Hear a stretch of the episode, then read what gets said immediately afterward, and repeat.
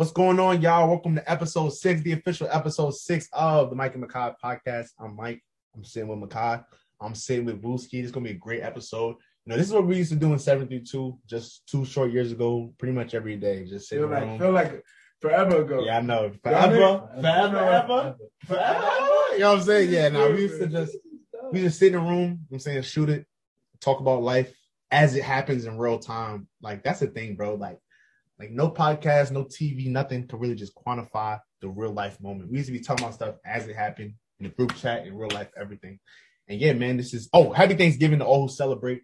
You know, be grateful for Happy. Family Day. Happy. Family Day. You grateful for your loved ones. We don't we don't we don't gotta call it, you know, The T word. Thanksgiving. You don't gotta call it Blanks- Thanksgiving. Thanksgiving is kind of hard. That's tough. I'm not gonna lie. Thanksgiving is hold tough. on, hold on. I'm copyrighted already. Don't even try to steal it, Jay. you just you just said it to America. America's definitely gonna take that from That's you. You're not gonna see a cent. You're gonna see all this advertising for Thanksgiving. You're like, oh, what? Nah, What? You're gonna see a dime. But yeah, everyone you know, be grateful for You those around you. Life is too gonna lie. short. But uh, yeah, we're just gonna get right into it. We got tons of great, great, great uh, topics to talk about today. What I mean, before we get into that though, how how y'all doing today? How y'all doing? Man, I'm chilling, man. You, you want to go first, guess? You go. Nah. Alright, you go. Say the best for last, right? It's Eminem podcast. Ah, feel me, feel me, feel me. Me? So, Energy's great in the podcast. That's- By the way, this energy's great. But um, you know, feeling good. I'm about to go home for the first time. It's funny too because uh, Mike and Monet be getting on me because I be I be talking to my mom and I be like, Mom, coming home this week. I'm coming home this week. I and I never came home. So, so Number like, one cap, But, number one but if. I had a car, it would be a lot more convenient. You know what I'm saying? It's just Mhm. like I gotta buy uh uh bus ticket there and back. Like, and it's not super duper expensive, but You just plan, you like plan on bringing your car back? I actually am. So You like, yeah. So. The only reason I asked is actually Monet told me. Uh, That's the only reason. Yesterday. Um, so yeah, I'm thinking about bringing my car back for sure. But yeah, I haven't seen my peoples in a minute. I haven't seen my people since I left. So I have seen Yasmin, obviously, because I just came back from my trip. You feel me? But like, you know, the semester's winding down. Uh, you know, so spring semester's coming up, and y'all know what that means. So anyway, oh man. but besides that, though, besides that, though, the you job is here. I'm The feeling job is here. You? I'm about to be the Oh, man. record holder. Oh, Hold on, oh, let me not say that. Let me not say too much. Let me say too much. You already know what it is. Cause that Kingston Oh, my. in that. The You know what man. I'm to a runway there, you stop playing with me. Gang, it's been Boy, too there's long. nobody else in queue with them snacks. Nobody. Stop Nobody. lying. Makai was probably the first dude to really move Krispy Kremes at the rate he moved. I was going them. I'm not gonna crazy, lie. Bro. They don't know about me. For good prices, Did- guys. did For they good prices. them? Multi-faceted No, bro, Makai. I'm telling you, like they literally brought the vending machines in to try to Makai. move the neighborhood snack man. You know what I'm saying out of the But community. no, but you want to know what's oh, crazy though? Oh, I'm, gentrification. I know, I'm for the I'm for the people though. So I was actually a part of the fight for the vending machine. he was, he was, Okay. he was. You talking Okay, about okay. And the water fountain? and the water fountains. And, Oh. and the exercise Man, equipment. got, oh, They they wasn't got they wasn't never rock- got they wasn't rocking with us with the Yeah, they, they didn't want us. They didn't want I us to went, get. I went didn't from fourth floor rep to VP. Facts. Talk to me nice. Talk it, V- talk it, talk it. VP just like, you know what I mean? You feel me? Come on, all the trophies. Yeah. Sleep. All right, but Wilski, how you how you feeling, brother? I'm feeling good, man. I got, you know what I mean? The red fitted on. I'm about to say for sure. I see that. You got the Pan African colors Ah, like, for sure. I go to Howard. You should have. Yo, okay, man, I gotta tell the story. You know, shout out Cash Money. He probably doesn't listen to this, but I might He will soon. I might send it to him just because we gave him a shout out. So he was, we was talking the other day. To, uh, by the way, Cash Money is uh Cameron Davis on the track team, and um, we was talking the other day because he was about to go to practice, and he goes, um, because we were talking about the uh, the Howard merch, and he had like one of those ear warmers, and was like, "Oh, your ear warmer's tough, right?" He's like, "Yeah, I, I got it from the uh from the bookstore when they had it. You know, they'd be having stuff sporadically, whatever." And we were like, "Yeah," and I was like, "Yeah," because I've been really looking for the uh the brown Howard one, the brown one with the yellow. That's tough And yeah, and also shout out Deja too because Deja has it. And I was like, yeah, I really want one, but you know, they're mad sometimes. And he was just like, you this is how he talks. He'd be like, you feel me? Like, uh, I'm trying to get the the black sweater with the with the African colors. Like, and I was like, like and I was like, the African colors? And he was like, yeah, the, the, the green, black, and red. And we was like, and then he was like, he was like, oh, or, or is that Jamaican? And I was like, Jamaican? I was like, bro, bro, Pan African, Pan African. I mean, or Pan American, Pan American. I was like, no, it's Pan African. Pan Africa, Pan Africa.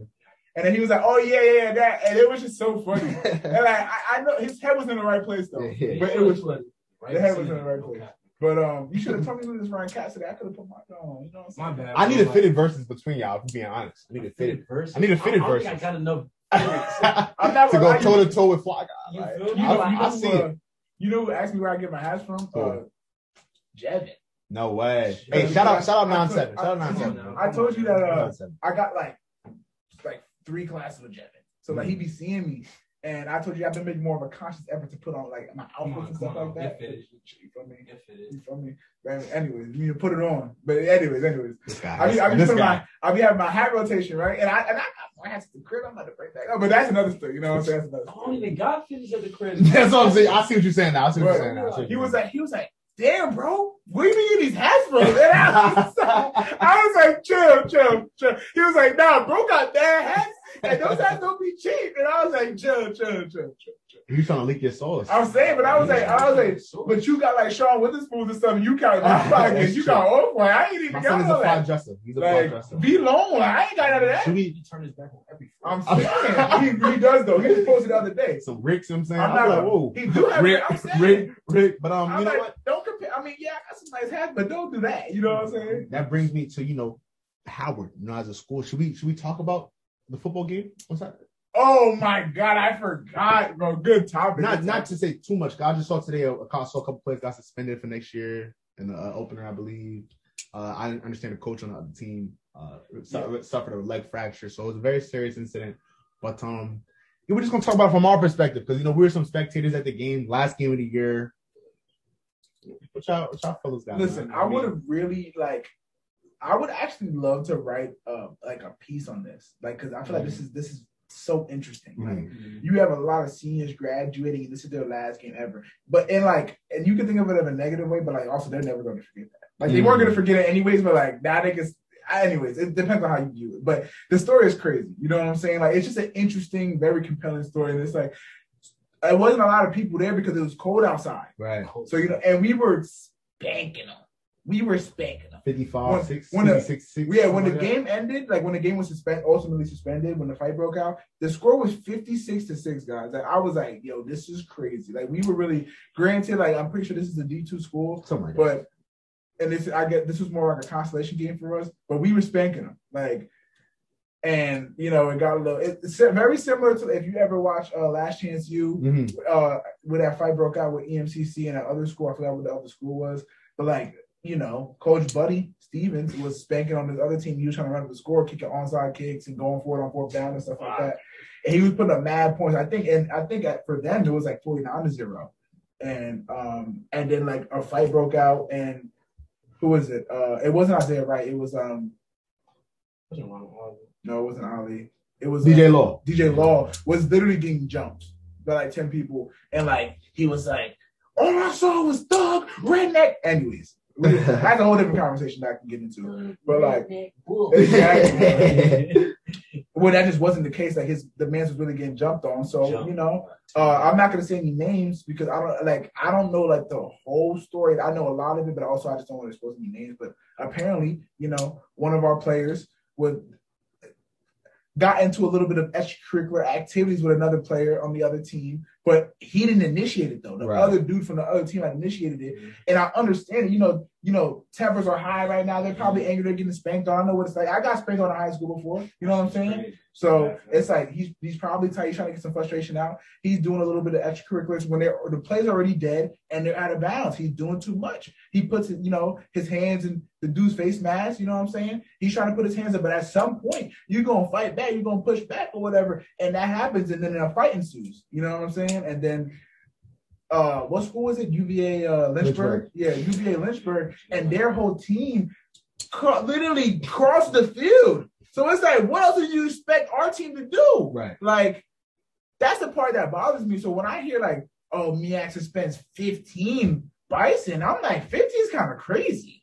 I'm thinking like, oh, maybe like three. You know what I'm saying? Like maybe the dude who originally got to the fight. Not that I even feel like he deserved it, but you know what I'm saying. I can understand it. You know what I'm saying? To set the, you know, to set the standard. Mhm. Kind of like what happened with LeBron and uh the other guy. Isaiah Stewart. Isaiah Stewart, yeah. I knew his last name, I didn't know his first name. But um but yeah, but 15 Bison got suspended for next season, and I'm assuming it's 15 not include. I don't know if it's including or not including people who are graduating. Because if it's 15 returners, that's crazy.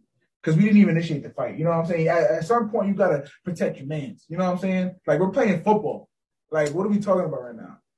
And anyways, anyways, What would you have done if you were in that situation? I would have fought. Bro, That's yeah.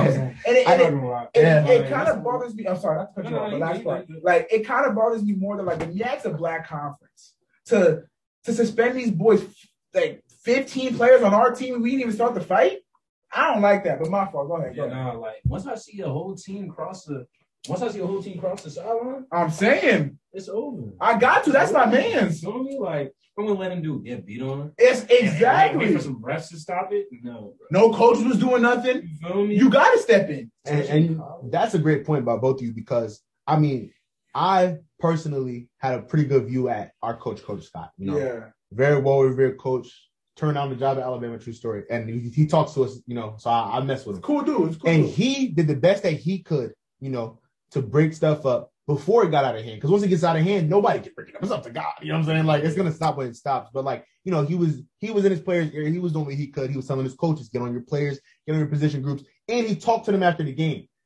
I don't know who the coach is at Virginia Lynchburg, but I didn't see no kind of like, you know, At like, all. hey guys, come here, don't do this. You know, obviously we saw it was going to escalate from our position. You know, so the coach on the other side had to also see it was going to escalate. So there was no measures in place. There was no assistant coaches trying to hold some guys back. I mean, you know, obviously that coach, that one coach on their team, you know, had got his leg broke or whatever. But uh, aside from that, I didn't see any coaches on on the Virginia team, Virginia Lynchburg team, involved in that. You know, in, in trying to stop it, trying to prevent it, or trying to make sure that there was some decency left in the football game. Because like we talked about, guys, this is senior day. This is everybody's senior day. This is 20 plus, 30 plus guys on the football team senior day. This is the band senior day. They didn't even get through their halftime. oh you know, my God. bands, a, HBCU bands. HBCU bands live for a halftime performance. You know, the Bisonettes, the ooh la la, the flashy uh-huh. flags, the the band, they live for stuff like that. So they they had to play themselves out while they were still in the stands, you know, for themselves. But it's like, damn, like a lot of people did not get to quote like physically and metaphorically receive their flowers. or perform their, you know, their their senior day performances. You know what I'm saying? Like, like luckily, like you said, the band was able to. But uh, the band was able to, you know, do their performance in the stands, so they wrapped their thing up. But you like you said, the ooh la las and all them, like I'm sure they have performances ready for halftime or whatever that they weren't able to do. The Bisonettes, like it's just like I mean, I think the Bisonettes still they still do performances during uh you know the basketball games and stuff like that, so they they still have time. But it's like that just messed up, like y'all said, everybody's senior day, and I Mhm. like I just don't sit right with me. It just don't sit Mhm. right with me. And like I figured the game was gonna get suspended, but like I think it's like starting to re-irritate me because I'm seeing like how our team got affected by it. No, don't man. like it. and it sucks because it was a conference, you know, punishment. I don't know what conference Virginia That's what I'm Lynchburg is in, saying. so it, it'll be up to their conference to when I first them. read it, I was thinking like, oh, 15 players in general. Right. Me too, me too, but, me too, me but too. it was no 15 bison. And then at the end of the article, it said, oh, like we don't know what type of repercussions uh, players on the U- uh, UVA Lynchburg is going to face yet. Like more details coming. But what? Like, you know what I'm saying? Like, what? How? That's what uh, the MEAC put out. Yes. It was on HBCU game day, I believe. Yeah, I mean, are they? Is Virginia Lynchburg HBCU? I've heard I've heard that they were and I've heard that they weren't. I haven't, Yeah. I mean, let me try to fact check it right now. The people need to know, man. Because I know they're a D, they're definitely a D two uh D two school. I haven't heard of any HBCU D two. Only I've heard of D three HBCUs. This is Lincoln. Is Lincoln? Yeah, Lincoln's a D two D two. HBCU. Yeah, it is. It is. it Lincoln is the HBCU. oldest HBCU. Fun fact, shout out Lincoln. What? I said Lincoln is the oldest HBCU. It's the oldest. Yeah, they, they, they're definitely the first. UVA Lynchburg is the HBCU, by the way. Really? That hurts me even more. I've Yeah, driven it through does. Lynchburg before. It's a terrible, terrible place. Oh no, the sound of the town sounds crazy. I went out there for um. I, think, I want to say I want to say Liberty. Is Liberty out there? Liberty. Uh, Liberty Liberty? actually is. Yeah, I, I had to meet out there. I had to meet out there, and you know, I I felt that air. You feel you, you Mhm. get through Lynchburg as a black person, but um, Liberty's, uh, Mormon Mormon school. yeah, something like def, definitely like some kind of religious. Nah, it's it's hitting now because I, I, had it was a vague meet, you know, it was a vague meet. I, I had two two friends that uh, played there. One my man, he was a quarterback, Brandon Robinson. Uh, really good quarterback. Now another one lineman I played with him named Daniel Zapata. He was big as hell. we tell Hispanic kid, God fearing, mm-hmm. how to have them God fearing, well, there's be just big, all effort, all grit. you feel me? And Liberty was a great fit for him. But when I went down to that through that area, my little sister, she goes to like a boarding school in Chatham, okay, Chatham, Virginia. You drive through Lynchburg, bro. I stopped at a restaurant, bro. I've never felt racism like that in my entire life, bro. Bro, when you go into a certain area and like you feel the okay, so that actually reminds me of a, of a story that I gotta tell. So I went on this. uh I was I was a very emphasis, emphasis, emphasis on the mildly recruited athlete. Like very much like D two. Nah, you was like that, bro. like D like D twos and D threes and stuff like that. The, the, thing about track is that like I like I didn't I wasn't nice until my senior year. You know what I'm saying? You so like you think you I developed I developed no, I developed very progressively. Like okay. like my jumps, I started doing javelin when I was a junior a sophomore. And I I, I remember I still remember all my PRs. My PR when I was a, when I was a, a sophomore was 138 nine. Do you feel like do you feel like your pro, your progression was due to like uh you know like you gaining more knowledge about what you're doing, or was it more of like you really really developing your body? Because sometimes I'd be thinking like, damn, if I had as much knowledge as I did with about football as I do now mm. when I was like a freshman. Oh, oh okay. First of all, first of all, that's a, that's okay. A good, now, now, now, you want to get into a different conversation. okay, okay. because we will get into that. We will get into that. But it's the like about the recruitment thing. So like I was I threw one thirty eight nine as a sophomore in high school. I wanted to do as a freshman. My coach wasn't letting me. He was like, "Do shot put," and I was just like, "I'm telling you." But I'm not gonna lie. Now I asked him to do shot put because I, my sister was good at it, so I thought like naturally, like you know, it might run in the family. Then I realized like no, like, yeah. like I wasn't, I wasn't asked, but like you know what I'm saying. Like, I was like, I, like, you know what I'm saying. So yeah. I was like, yeah, nah, this one's not for me. So then I was like, you know what, javelins like baseball, and I played baseball growing up. So I was like, let me throw javelin. I was trying to tell him, I was trying to tell him, and he was not messing with me at first. And I remember, I think uh my first my first year when I joined the team, there was literally no tryout.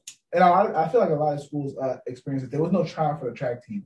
It was just like if you wanted to play, like you go to practice, and then like if like you either just stop mowing or you know what I'm saying. But like there's no like tryout. You know what I'm saying? So mm-hmm. there was no tryout for the track team. That's actually how I joined the track team because I, I got cut from the baseball team. and I joined the track team. Mm-hmm. So I joined the track team.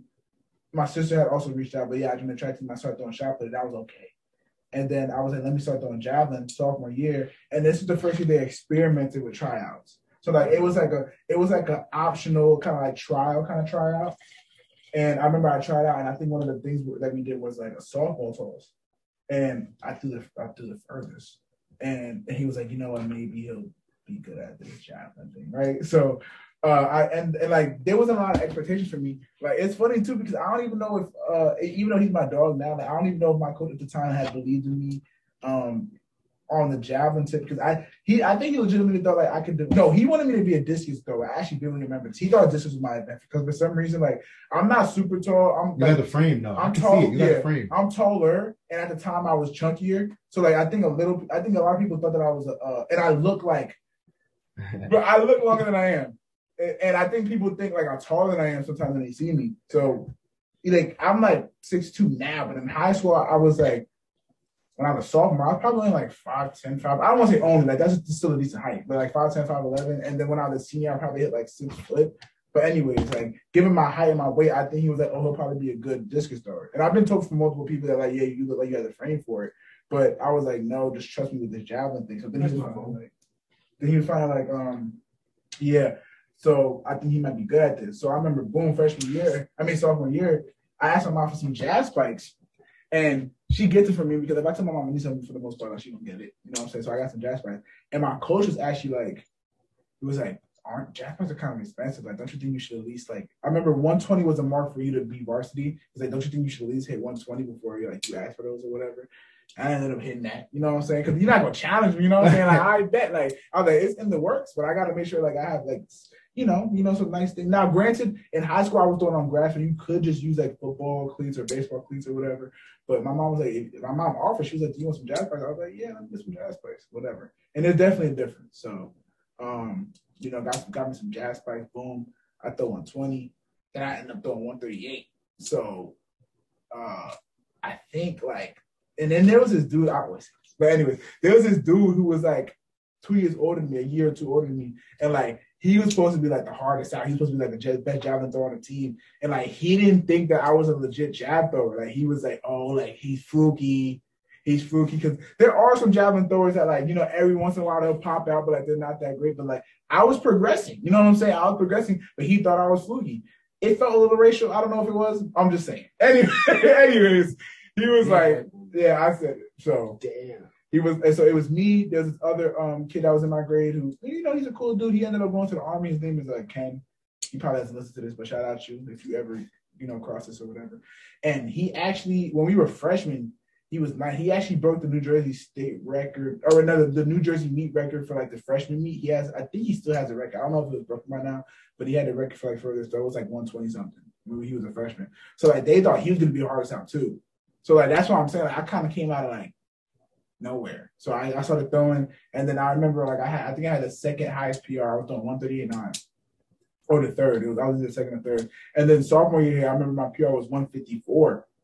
And then uh I remember I eclipsed Ken. Junior year. My junior year, you're right. My junior year. My junior year, and I, it was 154, and I eclipsed Kenny. And I remember like that's when the coaches were like, oh, like my like actually might be. We got one. We got one. Yeah. And then then my senior year, my, my PR was 175 something. I don't remember, 175 something. No, it was 175 feet. And like I said, so I was just progressing. Like I was, I was like pretty much improving my PR every year by like 15 to 20. So like, I was doing well, which is like, which is what you're pretty much supposed to do in javelin. So I was just progressively getting better. And I remember I broke my school record my senior year. I won state sectionals or whatever. And then yeah. So, but that was that was in the springtime though. So it's that's like after the time you can get recruited really because you're already like people are already signing their you know their letters of intent and stuff like that. So I kind of popped late. So that's why I ended up being the PWO. So there was some school that was like, oh yeah, whatever. But all, and also javelin's like a unique unique event that's not really recruited at like that. So like when you throw javelin, you kind of have to reach out to coaches. You know what I'm saying? Like you kind of have to reach out and be like, hey, like, hey, yo, like I, I'm this person. I go here, this and the third. I had this one guy um, that Fella, one fella. that I went to um that actually I went to New Balance Nationals with, and he was telling me that he's going to not Ohio State but uh, Ohio University, and he was like, "Yeah, I, um, I'm going to Ohio University." He had already signed, and I was like, "Huh?" The Bearcats or the Cougars? Wow, The sounds Cougars. great. I think Oh, it might be. It's either Bobcat or Cougars. It's, it's, yeah, okay. Yeah, Bobcat sounds yeah. great. Yeah. Bobcat sounds great. And I was like, "Oh, that's hard." I was like, "Oh, you want a scholarship?" He said, "Yeah, I'm not on a lot, but they, but you know, they threw me like a few thousand, and then he was really cool. Uh, he was actually a white boy, but yeah, really cool guy. And uh, he was like, just for, just for context, just for context, just for context reasons. If he was black, I would have said it too. so, um, he was like, "Yeah," he's like, because I, I looked at like their stats, and I was like, "Bro, I can like I throw almost as far as." the- You're the senior who's about to graduate, and I'm like, and I'm like, I'm a freshman, and, I, and he literally just taught himself how to throw. And I was like, wow, like that was hard. I mean, I think he got third place and I got fourth place at nationals, and I was like impressed by him. I was like, bro, like this dude's impressive. Like he turned him, he learned, he taught himself how to throw, and I think his PR was like like 179 or like 180. And he was like, yeah, I'm going to, I'm going on high. He wasn't on a lot of money, but like he took a lot of initiative. So like I appreciate that about him. I was like, wow, like that's pretty admirable. So cool dude, cool dude. I don't know if I still follow him on Instagram, but like I think we just follow each other, whatever. Cool dude. I hope he's doing well. Um, but yeah, so I wasn't really like that. But that got that that turned into a whole ass story. But anyway, the reason why I started this is to say when we told the story about the uh, the other school about going like through Lynchburg and feeling mad racial. Yeah. I went on a visit to uh, Wingate University, which is another D two school, which is in like North Carolina, but like deep, deep. Wasn't that your wasn't that your football visit though? It was my football visit. So you, See, you told us, so you told us how hard you was at track Oh my to talk about your lone football visit. Chill, chill. I'm just, I'm just trying to, you know what I'm saying, get it. Multi multi sport visit. That's what I'm saying. That's it. what I'm saying. Anyway, All, hey, all my business is Anyway. That's what I'm saying. That's what I'm saying. I go to I go to Wingate University, right? Because like I was on this. I don't even want to tell that story. Pretty much, I went to one football camp, and I was picked as like one of the seven like best athletes, or one of the seven seven athletes with the best potential to play at a collegiate level. Okay. And I ended up signing up for like uh, nextcollegesportathlete.com or whatever. And I like when you sign up for that, you pay money, but like you kind of get like an agent that like kind of go reaches out for you, like kind of Uh-huh. like to help you like get recruited to school. So like when Wingate was like the school that wanted me the most. Like they were really trying to get at me. So like Wendy was hitting me up and he was like, and I told him like what my numbers were. And I wasn't even listed at the time. He was like, he was like, now we can really develop you. Like I like what I see. And this, that, and the third. And I was like, all right, cool. Like they were like, they were really banging with me. And I was like, D2? Like, I'll, yeah, I'll do a D2. Like, yeah. Like I, I knew I was better than D3. Nothing against D3 athletes. Uh, I appreciate all athletes. But I was like, I just felt like me personally, I was like, I'm better than D3. So I was like, but I'll definitely go to a D2 school. Yeah, on mm-hmm. scholarship for sure. Mm-hmm. You know what I'm saying? So I'm talking to the school, whatever, and I'm going to visit. And it was, oh my gosh, guys. I was like, yeah, I can't go. I was like, I can't go here. This is crazy. Yeah. The school is crazy. Now the facilities were beautiful. You could tell the school like was just made. You know what I'm saying? Like the everything was like the calf was new. Everything was they had new. They were like, oh yeah, all of our games get broadcast on the ESPN three, like so your parents can watch you. Like Damn. they had they had a whole bunch of cool amenities. The only like, catch was it was racist. Oh, oh my right, like that's the only like, catch. Like, I would like I would have not. Hey, we love your film. I would I would have not felt comfortable going to that school and stepping a foot off the campus ever. Like yeah. that's how racist like going into the town. Yes, like yeah, yeah. it was, and there was nothing around it. It was like the sticks. I was like, no, no, no, no, no, I can't do it. I can't do it. The visit was the visit was cool though. I remember I pull up there. They had a little parking spot for my family too. It was like it was like parking spot reserved for Makai Abbott. It was hard. The, the visit was cool. Like they definitely made me feel special. They they asked me. They're like they're like oh they're like is anybody here do sport? I was like yeah I'm on football. They're, they're like uh, I was like yeah I do football. They're like oh you want to meet the football coach? Like they was like really trying to get me. Like they was really trying to. I but like I ducked off that. You know I was like I was like nah I'm okay. Like you know what I'm saying. The school was nice though. Like you know what I'm saying. No not, no shade to Wingate University, but it's just like I couldn't do it. Yeah, yeah, yeah, I couldn't do it. You know what I'm saying? Racist stuff happening.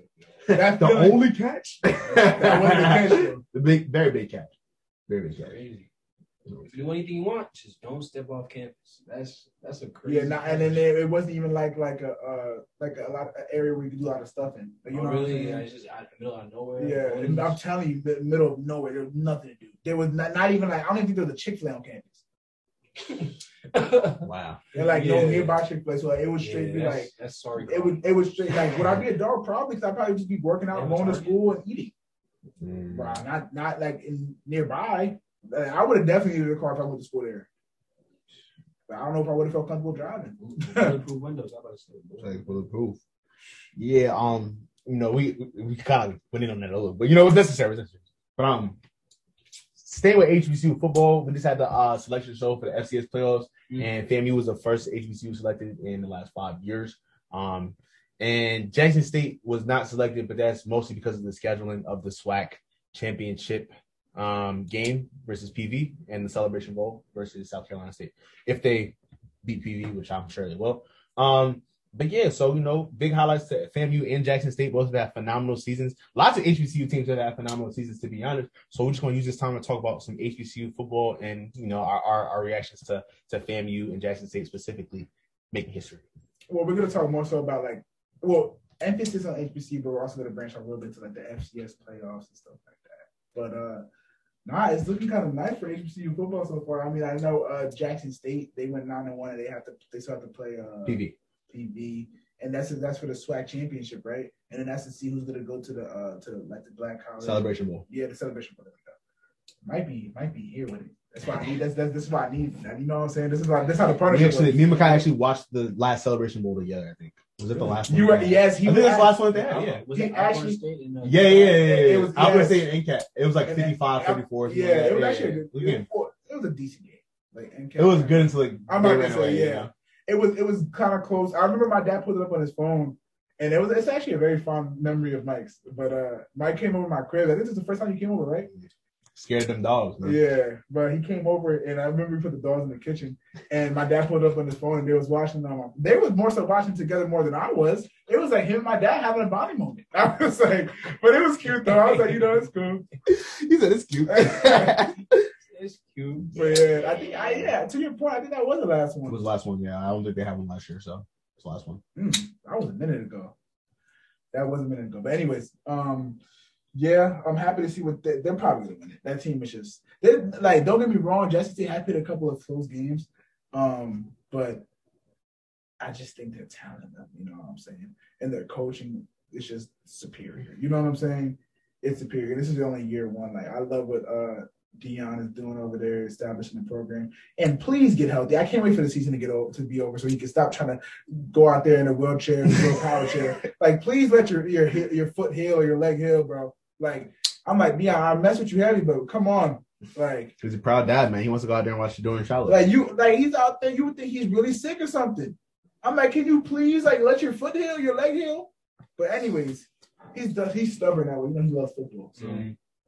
but I love what they're doing. Uh FAMU, they they're in the FCS playoff bracket. So let's see what they're what they're able to do. They have the number one defense in the FCS. Shout out um what's his name? Orlando. No. Oh, who we shouting out? the DB, the DB, the Bell. Oh, Bell, Bell, Bell, yeah, Markquese Bell. Bell. Bell's definitely. I'm, I'm shout, hey, shout out that white quarterback used to have Ryan Stanley. that boy used to be gunslinging. It felt so racial to me that he was always a he was always a finalist no, for Black was, College Player of the Year and he was like he was the white quarterback for uh, FAMU. He was 11, like, 11. He was like he was like he was a black finalist, a black. He was he was like he was like a three time MEAC player. Like he was killing. He was insane. He was insane. He was, no, he was nuts. No, no, no. I I, I remember him. He had yeah. tough ass mullet. Yeah, yeah. That mullet. He was tough. He, he was, hard. Amazing. He was hard. Uh, was he left-handed? No, right, right, right. He it, it, was probably one of those things where it was like he went to the school and like he he was probably never projected to be the starter, but like somebody went down one time and mm. they played him and and the coach was like, I know we're at HBCU, but uh, he's the best quarterback we have. that boy is wrong. He's nice. This definitely making hella jokes. I know. this is why you have a white quarterback starting over you, son. Oh my gosh, not his teammates. Oh my goodness, I, that's the. Anyways, anyways, anyways. You know, shout out to Cullen too. Maybe he had like a little bit of a white Bobby splash. I want to know. Loki, that's Loki. You might have. You know what I'm saying? Cullen's not playing, but we can't get to that. We can't get to that.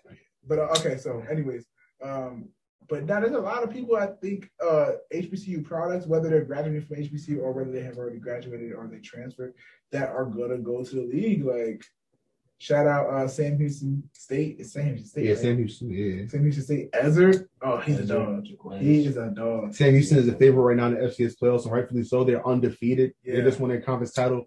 Um, Ezra's actually been kind of yes. on and off out there, so he's you know one of the best players, and he's been hurt. Mm-hmm. But their defense is top notch, their quarterback is top notch. Yeah. Everything. Imagine they win two rings in one in one calendar year because they won the spring FCS play. You know what I'm saying? Championship. So that would be crazy for him, and he, I think he's definitely gonna get drafted. Uh, Bryan Cook in Cincinnati, uh, he went to Howard. She's gonna get drafted. So hey, y'all sleep, man, but them HBCU products now. Listen, even I'm, I'm sorry. I even you know I gotta give love to my boy uh, Aqeel Glass. I don't know if he's gonna get drafted, uh-huh. but uh, he played for Alabama A&M, and they went seven and three. But like two of their losses, one was to FAMU, and the other one was to Jackson State. You know what I'm saying? So it's like, what else are you? What are you expected to do? Like, like I don't. That was a dog. He I, should, I think I watched that uh, Alabama yeah. A&M game. No, the quarterback is nice, bro. Aqeel Glass yeah. is nice. He's nice. Alabama A&M had both the uh, top leaders in the conference in receiving yards because of the Aqeel Glass. Two guys that basically had a thousand yards. One guy had like 10, 50. The other guy had like nine fifty. Yeah, he's so. he spreads the ball crazy, and it's like, and they're only playing ten games. Think about that too. They're only playing ten games. Like he's a great quarterback, and honestly, in a pretty weak quarterback class this year, I don't see why he shouldn't get drafted. But I mean, we'll see. But anyways, yeah. It also depends on the needs for quarterbacks. There are a lot of great quarterbacks in the league right now. but like at least be drafted as like a developmental slash backup. You know what I'm saying? Mm-hmm. They they are still there. Like I agree with you. I actually thought about that recently. I'm like, damn, a lot of teams kind of have their already stat established, established quarterbacks. Even, like even like the Giants, I, I still don't like Daniel Jones. But you could tell like that's their established quarterback. Nah, they might have to move on for him soon. I'm not gonna lie. They may have to. They definitely will, or they. Oh, excuse me, not, not they definitely. Will. They definitely should. But I feel like they're relying on him way too. They're trying to really build around that. They man. are. Mike's a giant fan, so I'm sure he's you're willing to jump into the conversation at any time. But like we were talking about their receiving, like just all their weapons. Like yeah. it's crazy. Yeah. I'm like they're really they're doing their best to I guess put a team around where they, where yeah. he should succeed, and he's just failing to do so. Like you know what I'm saying? Like it, and don't get me wrong, the, the the defense is still pretty poor. Like we have this conversation. Like they have a a decent front seven my issue is that they don't have any pass rushers. Like, it doesn't make any sense. They have a whole lot of like run stoppers. but like they don't Leonard really have Williams, anybody to- Dexter to rush it. Lawrence, That's you know, all these big dudes. Yeah, Leonard Williams, Dexter Lawrence are really just there for nothing at this point. Like it's like, why do you have all of these? You know, like have somebody to get after the quarterback. You know what I'm saying? Really doesn't make sense to me. You know, shout out what's his name, Tae Crowder. Yeah. T- Tay, you know, he was Mr. Irrelevant. So I love his story. And there's other people on that team that I really like. I love Bro, Jersey product. You know what I'm saying? Out for Michigan. the year. Mike loves Michigan, but he's out for this year. Uh, Logan Ryan, he's kind of old. He be making plays sometimes though. Um, uh, what you, you guys have in Jimenez, right? He's, Oh yeah, yeah. he's Shane nice. Um, Blake Martinez out for the year. yeah, so you guys are definitely facing injuries, but like, and I, but I think it's mostly because Daniel Jones is just not the answer. He's just not the answer. Um, damn. Uh, he went to Howard. Oh, it's on the head. Oh no, he retired. we had him a couple years ago. He retired. Nah, he Yeah, was he was He- playing he was playing. I think that was his last year in the league. I think that was his last year in the league. he I played, I think. he played with y'all for like a year or two. Yeah, yeah, yeah. Yeah, Antoine. Nah, I was I was through the moon that we had Antoine Bethea for a couple years. So that's like, dang, like he went to Howard. He played football with our track coach. You know what I'm saying? Like it's that Really? close to home. Yeah, it was the same football team. I was like, wow, that's, that's Antoine The, Bethea. the Like, oh, my my favorite. the only thing I heard was that like he was kind of washed. what when he was on the Giants or yeah, I mean he He was more like a he was in the league for like 16 I'm about to say, I'm about to say, yeah, but he definitely, he definitely had a deck presence. And he, I'm pretty sure he had a couple fumbles, four fumbles and fumble recovery. So he made a couple plays though I mean, why you playing in the Giants? Everybody getting stats because everybody plays. That's a fact. Giants, You gonna make a play play, eventually. Giants play 120 guys a year because we're all, we're giving up on the year like halfway through. We just Yeah. fired Jason Garrett, but then we're gonna get into that later. But But- um, yeah, but to get back to what I was like, you know, they that kind of hurt me. I ain't gonna lie, I hate the Cowboys. like Hey. You guys have Kadarius Toney, you guys have John Frost, all right, You all guys right, have- all right. Kenny Golladay, Oh, Kenny man. Golladay, zero uh, touchdowns on the year. Sterling Shepard. It's crazy. Kyle Rudolph. Evan Kyle Engram. Rudolph and Ing- Evan Engram. I'm like, bro, how many weapons does he need? Right. I'm sorry, like I can make something shake with that. But I mean, the issue at this point is clearly not the players; it's the scheme, you know. And I think firing Jason Garrett midway through the season is just pointless because it's like you could have should have been done. So you do you think you think that like he can be your franchise quarterback? Daniel Jones? Yeah. I don't think it's a matter of can he. I think it's a matter of like the fact that the Giants are in too deep with the fact that he is the franchise quarterback and the fact that we use the number six pick on it because Dave Gettleman should be out the door at this at the same time, if not before Jason Garrett, because he used that pick on Daniel Jones, a quarterback from a basketball school. Sorry, you know what I'm saying? Who started like one or two years and had kind of lackluster seasons and, and went six in that draft. I just I couldn't sit right with that. Um, and I just feel like Daniel Jones does not have a future with the Giants anymore. I don't think anyone is going to want him. I don't think we should try to trade him. I think Yeah. I'm pretty sure this is if not this year, then next year is the end of his rookie contract. no, So, or is it more? Is it more? no, I was I wasn't gonna say anything about that. You brought up a great point that I wanted to bring up to the uh, you know to the general public to the audience.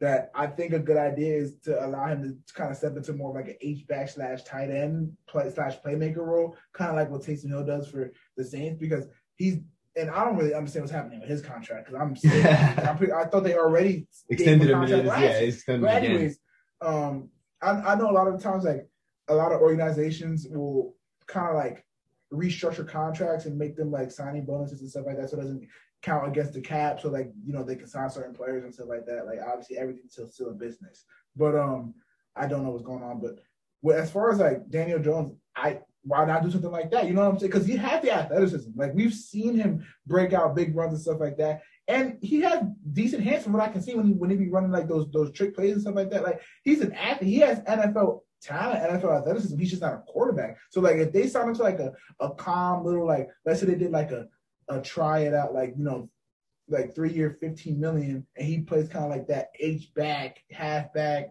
um you know tight end role and they just put him in different places. You know he even goes out wide sometimes and makes plays like you know what I'm saying he's worth the money. You know what I'm saying and then you you draft the actual quarterback. like I think that could be a good idea. Mm.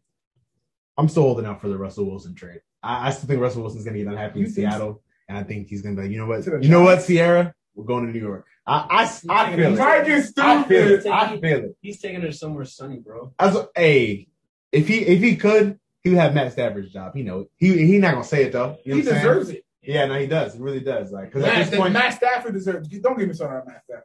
I think I, I, I, Don't don't me know. on that. I don't know. I, I, like Matt Stafford? No. Are you serious? we'll, we'll, we're gonna we're gonna get into that.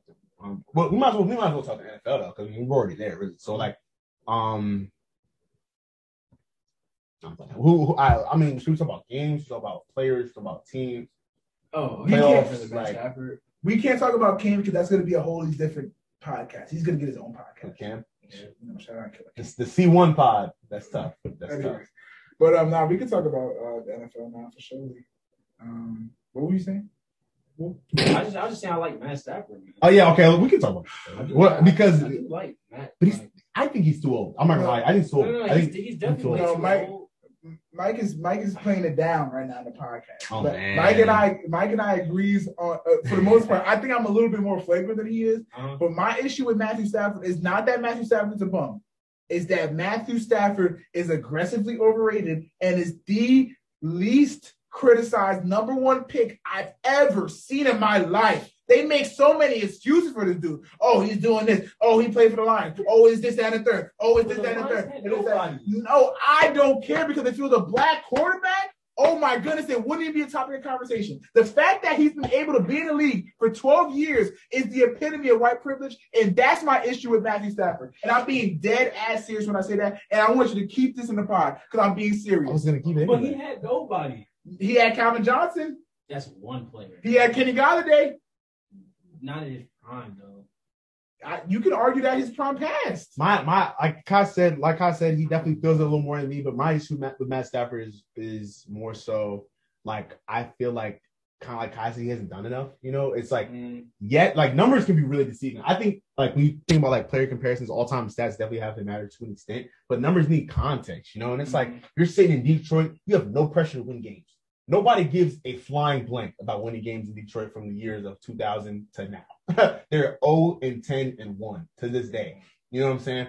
And and, and Matthew Stafford was out there just doing whatever he wanted to do. You know what I'm saying? He never had like a consistent coach for more than five years. I think Jim Schwartz was probably his longest tenure coach. He never had like coaches that was really like, no, do this, do this, do this.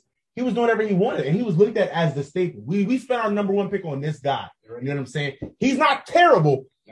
But he's not great. I got I got one trump card that's about to trump y'all whole argument. Go ahead. He had Coach Prince as his own line coach. Oh No, that's actually crazy. Left the Lions, their their own line was literally number 32 in the league. And then jumped when, when he left, when he left from number 32 to number 15. And according to NFL.com, they have forever been rebuilding ever since Coach Prince oh left. He's never had a team. I, I, no, He's okay. never had a team. No, I'm not saying that. Bro, they gave him a white boy that can run routes decently, named Cooper Kupp, and he's balling. I don't, I don't know. With First of all, decent- that be feeling weird too. I'm not gonna lie. You wasn't gonna try. You wasn't gonna try to throw the ball to the Robert only Woods before he got thing- hurt. The only thing that would make it worse for the Rams is if they traded. Cooper Kupp, is if- I'm on No. Cooper Kupp No, is he is. no, no, no. It's just like- Cooper Kupp is he's nice. balling, He bro. But it's just like if they traded for Rex Burkhead, I would get it. You know what I'm saying? Mm-mm. If they had a, a three-headed monster of just, I would get it. Know? Yes, that's it's like- more so the point. The point like, is, yeah, the point is that but Robert Cooper- Woods and Yes. Van Jefferson, all dudes That's is way more than. Cooper Cooper Kupp is a dog. But my thing is like one, Robert Woods has already been one of the more underrated uh, underrated wide receivers in the league because look at the numbers that he was putting up with Jared Goff. You know what I'm saying? Like people, I'm like Robert Woods has quietly been a, a number one receiver in the league for the past like five years and nobody talks about it. And I feel like it's more so the media thing with Cooper Kupp. I actually really like Cooper Kupp. It's just that like the media portrayed it portrays him to be like, oh, like he's a top five receiver in the league. And it's like, yeah, if we're looking at numbers this year, I guess technically he is. But it's like when we look at like like if, if you're drafting a wide receiver in a fantasy draft, am I drafting Cooper Kupp and uh, my first five choices? No. Not I'm just not doing it. And I think it I don't think I know the media takes any opportunity to uplift a white man before that they you know they they shine light on a black. Yeah, you know what I'm saying? that's- that's So when Mike says like, oh, if they were to go out and trade for for Rex Ryan, I mean Rex Ryan, uh, Rex Burkhead, it's like I I would not not Rex Burkhead because like he's probably past his prime, but like if they could get a, a Christian McCaffrey trade done, it would be done. You know what I'm saying? That's what we mean by that. And those are three raw white people, but it's like we know what y'all are doing. You know what I'm saying? Like we're not stupid. As smart as Sean McVay is, you know what I'm saying? I don't know. I feel like at the same time though, Christian McCaffrey's also like at the top of what he does though. Hmm. He's really like No, a what he- he's really like a full. He's a he's a guy. great like slot receiver. I think he's probably the best. Not probably. He's the best slot receiver in the league.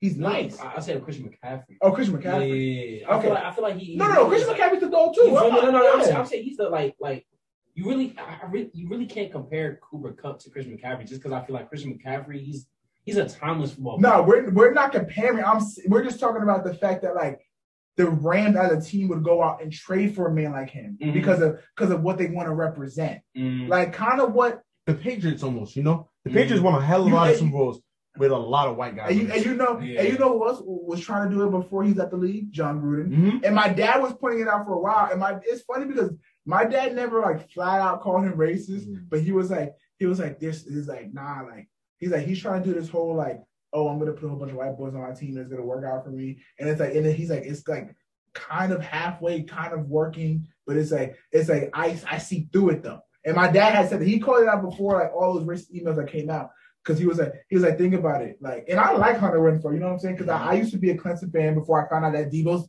that Debo uh, was racist. Not Deebo Samuel I apologize Deebo Samuel. Dabo. but yeah Coach I was Dabo say there we Debo. I'm sorry. I Coach seen Dabo Swinney.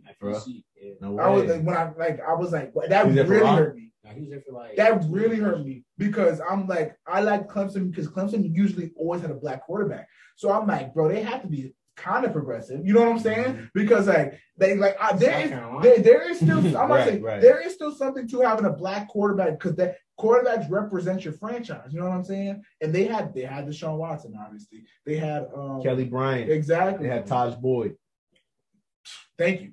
Yeah, I didn't even gotta talk. So it's like they were, and I was like, you know, I can rock with them. You know what I'm saying? Dabo seemed like a good guy, and then like you know, kneeling and protests started coming out, and then we started to see his true colors. But anyways, um, Hunter Renfrow was playing for he played for four years, and it felt like five. It felt like he was playing for like eight. Yes. Yeah. So I really liked his story, and I was like, I think he got drafted in like the third or fourth round, and uh, fifth round. I think so. And I was like, um, and I was like, you know what, I'm happy for him. You know what I'm saying? And he was trying, he was starting to find his way on the field, and he there's nothing like super crazy about him. Like he's not super fast. He doesn't run super Chris routes, but like, He, he's Kinda like, like- a Patriots receiver. ki- yes, he is. He's kind of like um Jason when he just kind of finds a way to get open. Don't know how he does it because there's nothing special about him athletically, but like he just does it. But I I like them. I rooted for him. You know what I'm saying? I I like people who like kind of just put their head down, quiet, not cocky, and like you know they just do what they're supposed to do. You know what I'm saying? I appreciated that. You know, obviously the athleticism was not there, but I appreciated his heart. He's got a He's also- wingspan. Yeah, and he, he's a, a short guy, yeah. short hands. I just I just like him, so I rooted for him. But he would they were definitely like gassing him, and uh, outside of like honestly outside of um, why can't I think of his name? Who's the tight end? Do you think it was gassing? Darren Waller. Do you think there was gassing because of what he did it during like the championship stuff? Because he was a very, very big key. No, no, I'm not talking about on Clemson. I'm talking about on the Raiders. I'm talking about on the Raiders. Oh, on, Yeah, on the Raiders. Raiders. Oh, yeah. So, um, and I was just like, Did they Like, still have Amari Cooper what's- when he was there? they had traded him. They already Um, traded him. So yeah. who, who who are the other receivers while he was there? Um, nobody really notable for real, for real. That's probably why. Nelson Agholor. Nelson Agholor. Agholor, yeah. That's probably why. That that probably played a part in it, but like to my dad's point, once he Crabtree. I think Michael Crabtree. once he he was kind of watching, he was kind of watching that time forgot though. After, after Um, Richard Sherman. even though I used to really like Michael. Don't Crabtree. ever, don't ever try to Sherman. when he with played for the 49ers. But um, But yeah, like one my dad pointed out, I was like, you know what, that is a fair point. I think he is trying to kind of build like a patriot esque kind of, you know, Mhm. thing. And my dad was also talking about because I we, we weren't really alive for this. Remember when Gruden had won the Super Bowl in uh, The Tampa Bay? Yeah. yeah, he was like he was like he was trying to do something similar down there too, even though it was more predicated on defense. That the defense, Who was really- that with? What quarterback? I don't even remember. Nobody notable. You know what I'm saying? And they were also they were also gassing Derek. And I keep saying this. I'm like Derek Carr's not a bum, but he's not he's not who y'all think he is. Like I know he had that one season. I don't where- know. I Oh don't my know. I don't goodness, know. I don't know. Oh I don't my know. I don't know. goodness. I've Oh seen my him hurdle a couple of fellas, multiple too. And just because he hurled people, bro, is not, bro, bro. As a quarterback, a white quarterback, a white quarterback, he's hurdling a multiple white men. YT, a YT. Bro, I get it, but he's not that guy. multiple quarterbacks. I don't know, man. you I'm just saying. people- I'm just saying. Like I have a personal vendetta because you know his brother David Carr played for the Giants. I'm sorry, but um, I just think Derek Carr is not that guy. I, I don't think he's he's that guy. I'm gonna say, I'm He gonna say, no, no, hey, I'm gonna hey, say- listen though, listen though, gonna listen though. That season he had, that was you know, you that's one of the seasons you can look back as somebody who has a honest outside that season, outside that season average career. You can look back at that year and be like, no, I could have been that guy, but Khalil ah, Mack, oh Bruce my Irvin, goodness. Amari Cooper. Oh. It has shown because they had dogs around him. What did they, what did they do with that? he Though? What did they do with that though? He was hurdling black men. He was hurting You, black you men. gotta get past Like, this. he Listen, was hurting listen, black- this is what I'm gonna say. Bro, This is what I'm gonna say. I The was bar is so- lower for him I'm like, no, so yes, thank you. I was racially disrespected. Stop. I was Hey, disrespected. Athletic, athletic. I was so disrespected. He's I've an- seen him. He's an above he's an above average quarterback. Oh but like the thing about like Mike just said it, when white people are quarterbacks, the bar is so much lower. You can be an average 100%. quarterback in, uh-huh. in the NFL and you will get contract after contract after contract after contract. When you are a black quarterback in the NFL, if you're not a pro bowler, an all pro or MVP, you got about five years. And that's the fact. And those are my It's issues it's with that. Matt Stafford and with Derek Carr. They're not as, you know, they're both above average. That's who they so, are. So, so, so, so you're Like- because of how the media portrays them? It's more so the media. Like it's like y'all make them these guys seem like they're like all pros and all that type of stuff. And yeah, they have their seasons. But when has, But like when you get 12 years, I would hope you have at least one but- season. But when has the media portrayed anything right? That's true. I mean, yeah, that's That's fair, true. but I, but you know, we have this. You know what I'm saying? You know what? You know what another thing is about like a guy. You know, it's just like some guys, man. They like they mostly you know whiter quarterbacks. They have time to develop. Like he just said, you get 12 years. You know, we're gonna see what's gonna happen. Like think about like some of the worst rookie years you've seen from guys who have really high expectations and how they've panned out. You know, and then think about who they are. You know, like like I Like really think about Sam Darnold was ever a starting quarterback Right, of the like, Panthers. Sam- Like, y'all thought he was gonna save your Sam, franchise. Sam, I, I want this to be the, I want this to be said here first on the on the Mikey McCall podcast featuring Wooski. Sam Darnold should never play quarterback, starting quarterback for a franchise ever again in the NFL. No, no, no. And ever. the fact that he Ever. got not one but two chances and will likely get a third is insane to me. The fact that Josh Rosen, Mm. Josh It's Chosen Rosen, was not only a lottery pick, you know what I'm saying? I think he was like 10, 12 pick, 15, whatever. Not only was he picked that high, he damn near ruined the Cardinals franchise Mhm. and his bounce around franchises and winning the Falcons game he threw an interception. Mhm. You know, clearly has not studied anything about the Falcons. Clearly is not a football player in today's day and age. Mhm. You would not see a black quarterback do that. You know, it just, it just wouldn't happen. They wouldn't have the opportunity. They wouldn't have the chance, and they just would not be around franchises for as long as those guys in particular have been around them. And Derek Carr is not horrible, like Makai said, Mhm. but he has been the starting quarterback for the Raiders for how many years now? Seven or eight? Like Probably. he's been there for a while. And, and, and he doing this since high school. and he, how how often does the media look at him? He's in high school. How often does the media talk about him as the as a or the problem of the team? You know, almost Never. almost never because it's like no, that's their quarterback, and they're gonna have to work around. it. I'm not saying it's always, it's always what can they do to, to, to build a better team? Maybe he's just not that guy. Like you know what I'm saying? But but when it's a black quarterback, they give him. Not, don't give him it's love, it's no, got it's it's gotten to the like I think black quarterbacks have done enough to where they've gotten the extra year. Like before, it used to really be one year. If you haven't shown it to us in this one year, you're done. Now it's like they'll give you two. They'll be like, you know what? Even if you have a bad, like Justin Fields is going to get an opportunity because they know that that team around him isn't great. You know what I'm saying? The defense is alright, but the team And around him isn't on his great. way out. I'm about to say, so it's like bad coaching. They're going to give him more of an opportunity. But if Justin Fields came in the league playing like the way he's playing right now, sh- sh- five years ago, oh my goodness, he would be a wide receiver already. Do you feel He like, would be a wide receiver already. Do you feel like Patrick Mahomes has light skin privilege within the NFL?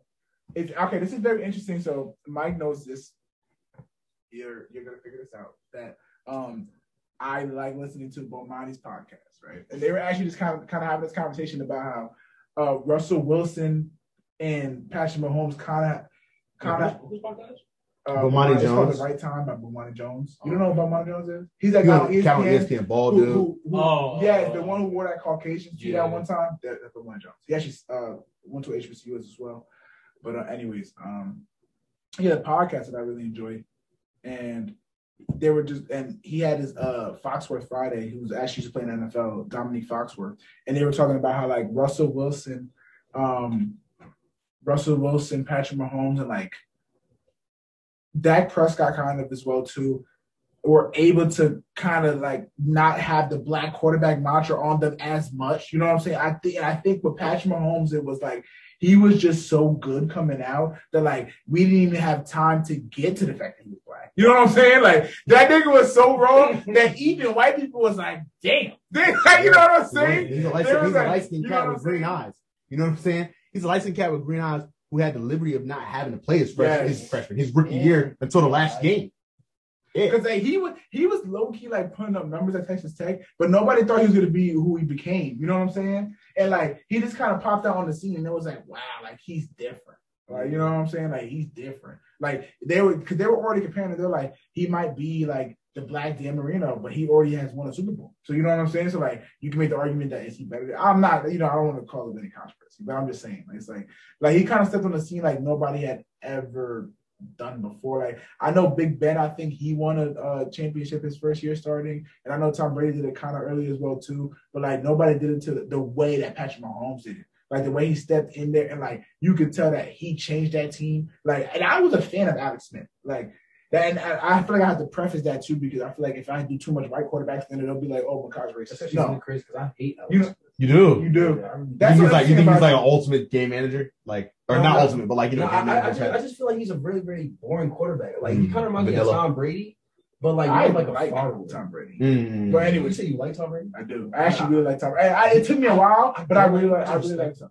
I really like. yeah, Tom I feel the same way. I don't like him. I respect him. I don't like Tom Brady at all. But anyways, I have to respect him. Back, back to Alex Smith. Alex Smith. I actually really like Alex Smith. I remember when Alex, now every time he lost a spot, he deserved it. But I liked him though as a quarterback. You know what I'm saying? Because I, I, the 49ers were always a team that that intrigued me. And then I remember when Colin Kaepernick took a spot and it was rightfully deserved. And then he went to uh, to the Chiefs and they were competitive for. Uh, you know, for a good amount of years, you know what I'm saying? They were making the playoffs. They were getting bounced most of the time in the first round. But, you know, was, he was a decent quarterback. You know what I'm saying? I enjoyed him. I thought he was a cool dude. He was a hard worker, kept his head down, unproblematic. You know, that's all it really takes. Don't be don't be problematic. Don't be racist. But anyways, um, he um, I was like, you know, he's a cool dude. You know what I'm saying? And, and then Patrick Mahomes came on the scene, obviously, and I was like, nah, he's a dog. So I think that's what it was with Patrick Mahomes. The thing about Russell Wilson, Russell Wilson also, I actually just saw that that graphic. I wish this was like, I wish we were on like YouTube and we could pop this graphic up. That graphic of like Russell Wilson with like different haircuts and wearing different outfits, and like they were like he was he was like 18 different ethnicities. Like it was like Samoan, mixed, black. And then it was like Dominican, Puerto Rican, like like when they have like the same sports feed, bro. Like she showed me that like Does years she? ago too. She probably- we probably She's like, who's your favorite Russell Wilson? I'm like, Yeah, she's crazy, funny. yo. She, Yeah. she be stalking me, but it's whatever. Yo. You know, girlfriend thinks, I guess. She's crazy. stalker. But, but um, but yeah, but remember when he first came to the league, he was married to a white woman. So I think that's part of the reason why Russell Wilson didn't get that treatment neither. You know what I'm saying? But what Because not only was he mixed, but he was married to a white woman. So it was I feel like, like Mike Vick was and he went to Wisconsin. If you can go to Wisconsin as a black quarterback and like command the respect of the people and play Wild well, Christian. so like that. So- that's why I Wild Christian too. Yeah, so and I feel like that's the reason why them two didn't go through that that you know that black mm-hmm. quarterback stigma. Lamar Jackson went through it though. Mm-hmm. Even Deshaun Watson went through it. And it, and the thing that pissed me off about Deshaun Watson, and I legitimately think that he, you know, he I don't think he did all 22 counts, but I think he did a few. But anyways. I'm about to say because I, I read some of the details on that thing. 22. And I'm about to say, and I cannot, I cannot absolve, you know, no. Anyways, the details were crazy, but regardless, uh, from a football standpoint, um, he had just really had breaking out, like really showing people that like he is Mhm. like a top five quarterback in the league, Mm. and um, you know what I'm saying. So like, but he got it as well too, and like even Cam Newton got it, and Cam Newton had one of the the the best rookie seasons. You know what I'm saying, and then he and then he won MVP, and like that that was finally when like uh, like the vast majority of people kind of got off his back. Mhm. And then, like, as soon as he started getting hurt again, you saw people just jump on him again. You know what I'm saying? I think with And- Cam, it's weird. Like Cam is a, is a very weird subject to talk about because not only did he start his NFL career very very late, because he did go to work JUCO. Then It wasn't to- late, late though. He wasn't like you make it sound like he was old, old. He was like he was like like two years like he was like what twenty four. It was late. Yeah, it was might late. have been It was 23. It was late. Yeah, It was late. Something like it, it was later, but it wasn't. You make it like like there was still late, there, like- has been a like Taysom Hill got drafted like 27. There, there's been like two uh Still quarterback later, later. later. You know what I I'm saying? that's late as hell. I feel like at this point, if you can't start early within a professional sport and to, be able to get that time to develop, it's just going to be very, very No. hard to bring you into the conversation, I- especially in comparison. I disagree because I, I think that's more. I don't think that that that holds true for quarterbacks. I think, mm-hmm. and, and not in the NFL neither. I think that's more so of a, a of an NBA thing. Mm-hmm. NBA is more so like if I can get me a 17, 18 year old and I can develop him, like you know what I'm saying, that's going to mm-hmm. play a large factor. But in the NFL, you have to stay three seasons anyways. So like you get lucky if you get a 20 year old. Most of the time, you're getting a 21 year old. So when you if you can get a quarterback and he's clearly a, a number one quarterback, and he's 23. You know what I'm saying? But like the longevity of quarterbacks is different. It's not like a running back. So if you were making that argument with a running back, I would say that's a fair point. You know what I'm saying? Because it's like his his body's not as spry. He's been taking a lot of hits already. He, you know what I'm saying? Like maybe his maybe he has a little bit more football IQ, but it's like from a, a athletic standpoint, I would just prefer to have you know the younger back. You can, we can put more miles on him. We can teach him more. Yeah, I would say I would agree with that from a running back standpoint or from a linebacker standpoint. But if we're talking about a quarterback, a quarterback is usually somebody who plays at least into their thirties. You know what I'm saying? So I don't think teams are looking at it at like, oh, here's this 23 year old. He's too old. So I don't agree about, with that. Let's talking about Cam Newton, who was a very very mobile ass quarterback. That's He true wasn't- because he's taking a lot of hits. You feel me? Yeah, He's and- yeah, no, hits. but that's that's a, see that's why I said I And want that to talk about- Carolina O line used to That's, suck. that's why that Carolina O line used that's why I said I want to talk about this on a different podcast because no, because I, I'll really go to war for Cam. I can't. We can't have this conversation. because I the go to war for like- See what the Broncos did to the boys. I'm saying. I know. I'm, I'm saying we, O-line, this man. has to be there. We can't. We have to have a separate Cam. Did he, did he wear those um those military joints underneath his pads like Mike The- Biggins the- wear? the- He wore them? red- the- Yeah, yeah, yeah, rip yeah, protector. yeah, yeah, He he mu- he had to because some of them yo 100% had to. you could really watch on YouTube like Cam Newton greatest hits, bro, of just him getting Like, clapped bro, people like, like and no flags or nothing. Like I'm talking illegal like bounty hunter s they kids. just be. They used to be killing Open my boys. season. It used to Open make me so mad. I used to be watching. I'd be like, bro, this is racism. Like Like, they used to be killing them.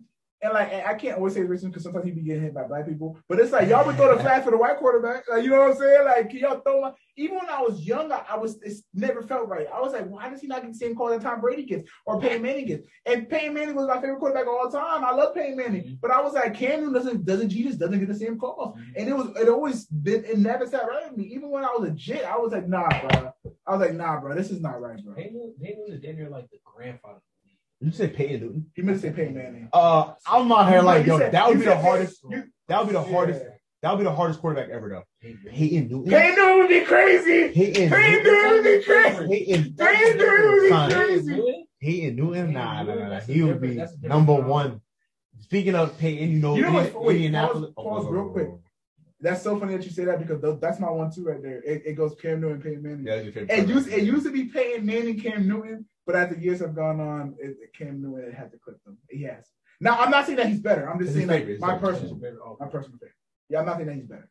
I I think like That would be his, blasphemy. I think historically wise, obviously it's Peyton Manning, but I also think which is another reason why we need to have our own Cam pod is that people don't give Cam enough credit for like like how much he attributed to his team's success. You know what I'm saying? Like people don't talk about like Cam Newton is like that 2015 season was so crazy. 2016 season was so crazy because like everything with Cam it's like he has to literally will his teams to victories. It was like a weekly thing of him willing team because the teams around him were just weren't that good. Like shout out Luke Kuechly, he was a dog. Shout out Shaq Thompson, he still plays for them. I, I, he's been on a team for mad years. He's actually one of the cases of like being one of the like the youngest like draft picks. Like I think Yeah, he was remember, I like 19 remember. or something like that. Like he, I think he's like the fourth youngest draft pick Mm. because like you usually don't get people that young unless they're international. But um, but yeah, like besides like some people? Mike, Mike, Mike Tolbert? like Mike Tolbert was on that team too, the Jonathan Stewart, but like, I- but like never no real receivers and Mhm. as uh, as uh, offensive DeAngelo line Williams. and just making it work. He made it work and like yes, he was pouty sometimes, but he barely complained. And I'm like, bro, like, are we not gonna talk about this nigga is a dog? Like he just is like Greg. uh, They had Greg Olsen. Shout out Greg Olsen. I love Greg Olsen. I I can tell from when I was 12, 13 years old. I was like, this dude plays such a big impact on his team ability to win, and like nobody talks about it. And they also try to disassociate a quarterback's running stats from their from their passing stats, and that's just not accurate either. Like it's like Yeah. when I see a dude just dominate another football team like that, like I just it, I grew so fond of him because it's like wow, like his style of football is different, but like I appreciate it and like the Yeah. way that They had a very, very unique. um, style. it was Yeah. very unique, but like he Yeah. made it work. You know what I'm saying? And, like nobody else was doing what Cam Newton was doing. Yo, Nobody, yeah. not a Range. single person, not a single person. You put Tom Brady on that team, he they're probably making the playoffs, but they're not having as much. They're not going to the Super Bowl. I'm sorry, you know, and that's not me saying that that that Cam Newton's better than Tom Brady. It's a different It's style about of the football. role that they play. But Exactly, the, exactly, the, the exactly. role, when we talk about who was the most valuable player, he deserved it because he was the most valuable player in the league. You take him off that team, that team is trash. Yeah. They are garbage. I'm sorry. But that's a different topic different. But I'm sorry. Yeah, I mean, earlier you said uh, Peyton Newton by accident. That made me think about the Colts. Um, obviously it's a young season. I think every week is very unpredictable. COVID is a real thing, so sometimes guys will get COVID. Cam Newton, Cam Newton got COVID last year. Very different quarterback when he came back. Lots of guys, very different quarterbacks when they come back, or other players, other skill position players. Our friend Antonio Brown had a fake vaccination card, so there's a lot going on with COVID. Oh, there's a lot going reportedly, on. reportedly, reportedly. There's a lot going on with COVID. There's a lot going on with injuries. But speaking of the Colts, you know, someone who has recently really broken into Another the- Jersey product. Someone who's recently really broken into the MVP conversation is the one, the only Jonathan Taylor, who had not one, not two, not three, not four. How many touchdowns he had? Five touchdowns last game. Offensive player of the week. And in my opinion, you know, really looking like a strong player for MVP MVP. candidate. So who who is I want to ask both of y'all, who is y'all MVP at this this point in the season? It's got to be Jonathan Taylor. Because, I'm, I'm, not shocked you would say that. I'm not saying this because I'm biased. Because I'm going to give you guys my rationale. There's no quarterback right now that's playing to an MVP caliber. Um, Patrick Mahomes, he's been up and down. Tom Brady, he uh, he won last week, but he just came off of two bad losses. Um, he was playing great in the beginning of the year, but like obviously, like not not so much anymore. Dak Prescott has been playing very well, But but they just came off two losses that, but he's dropped a couple games recently too. Uh, y'all Kyler Murray out for the Y'all- past three games. y'all prize, y'all prize possession. Um, Matthew Stafford, he was playing well at the beginning of the season too, and then he dropped a couple games as well. So he started he started performing poorly, so he can't be one. Uh, what's my boy's name? Um, which I'm very much in the air about because like it's like I see the potential and I think he ha- I think he has it, but like every single time I'm ready to buy on him, he, he starts to fold. Um, why can't I think of his name right now? Give us a hint. Huh? Give us a hint. Oh, Buffalo Bills. Josh Allen. Josh Allen. Why don't you just Josh Allen. yeah, Josh Allen. Yeah, Josh Allen. Josh Allen. It's like you gotta prove it to me that that you're in that top five first. You know what I'm saying? That's why I'm so reluctant to put him in that top five. Because it's like every time he starts to show me that he can be there, he start folding. Like Anyways. 99 on that. That's what I'm saying. I know. OD. Come on. Come on. Like- 99. What is like, nine? You're and, four. and that goes Not back. first to and that goes back to my point of Yeah. that goes back to my point of if you're above average and you're white, they're gonna act like you're the greatest thing I was ever. like, yo, how they give him a 99 before they gave Lamar a 99?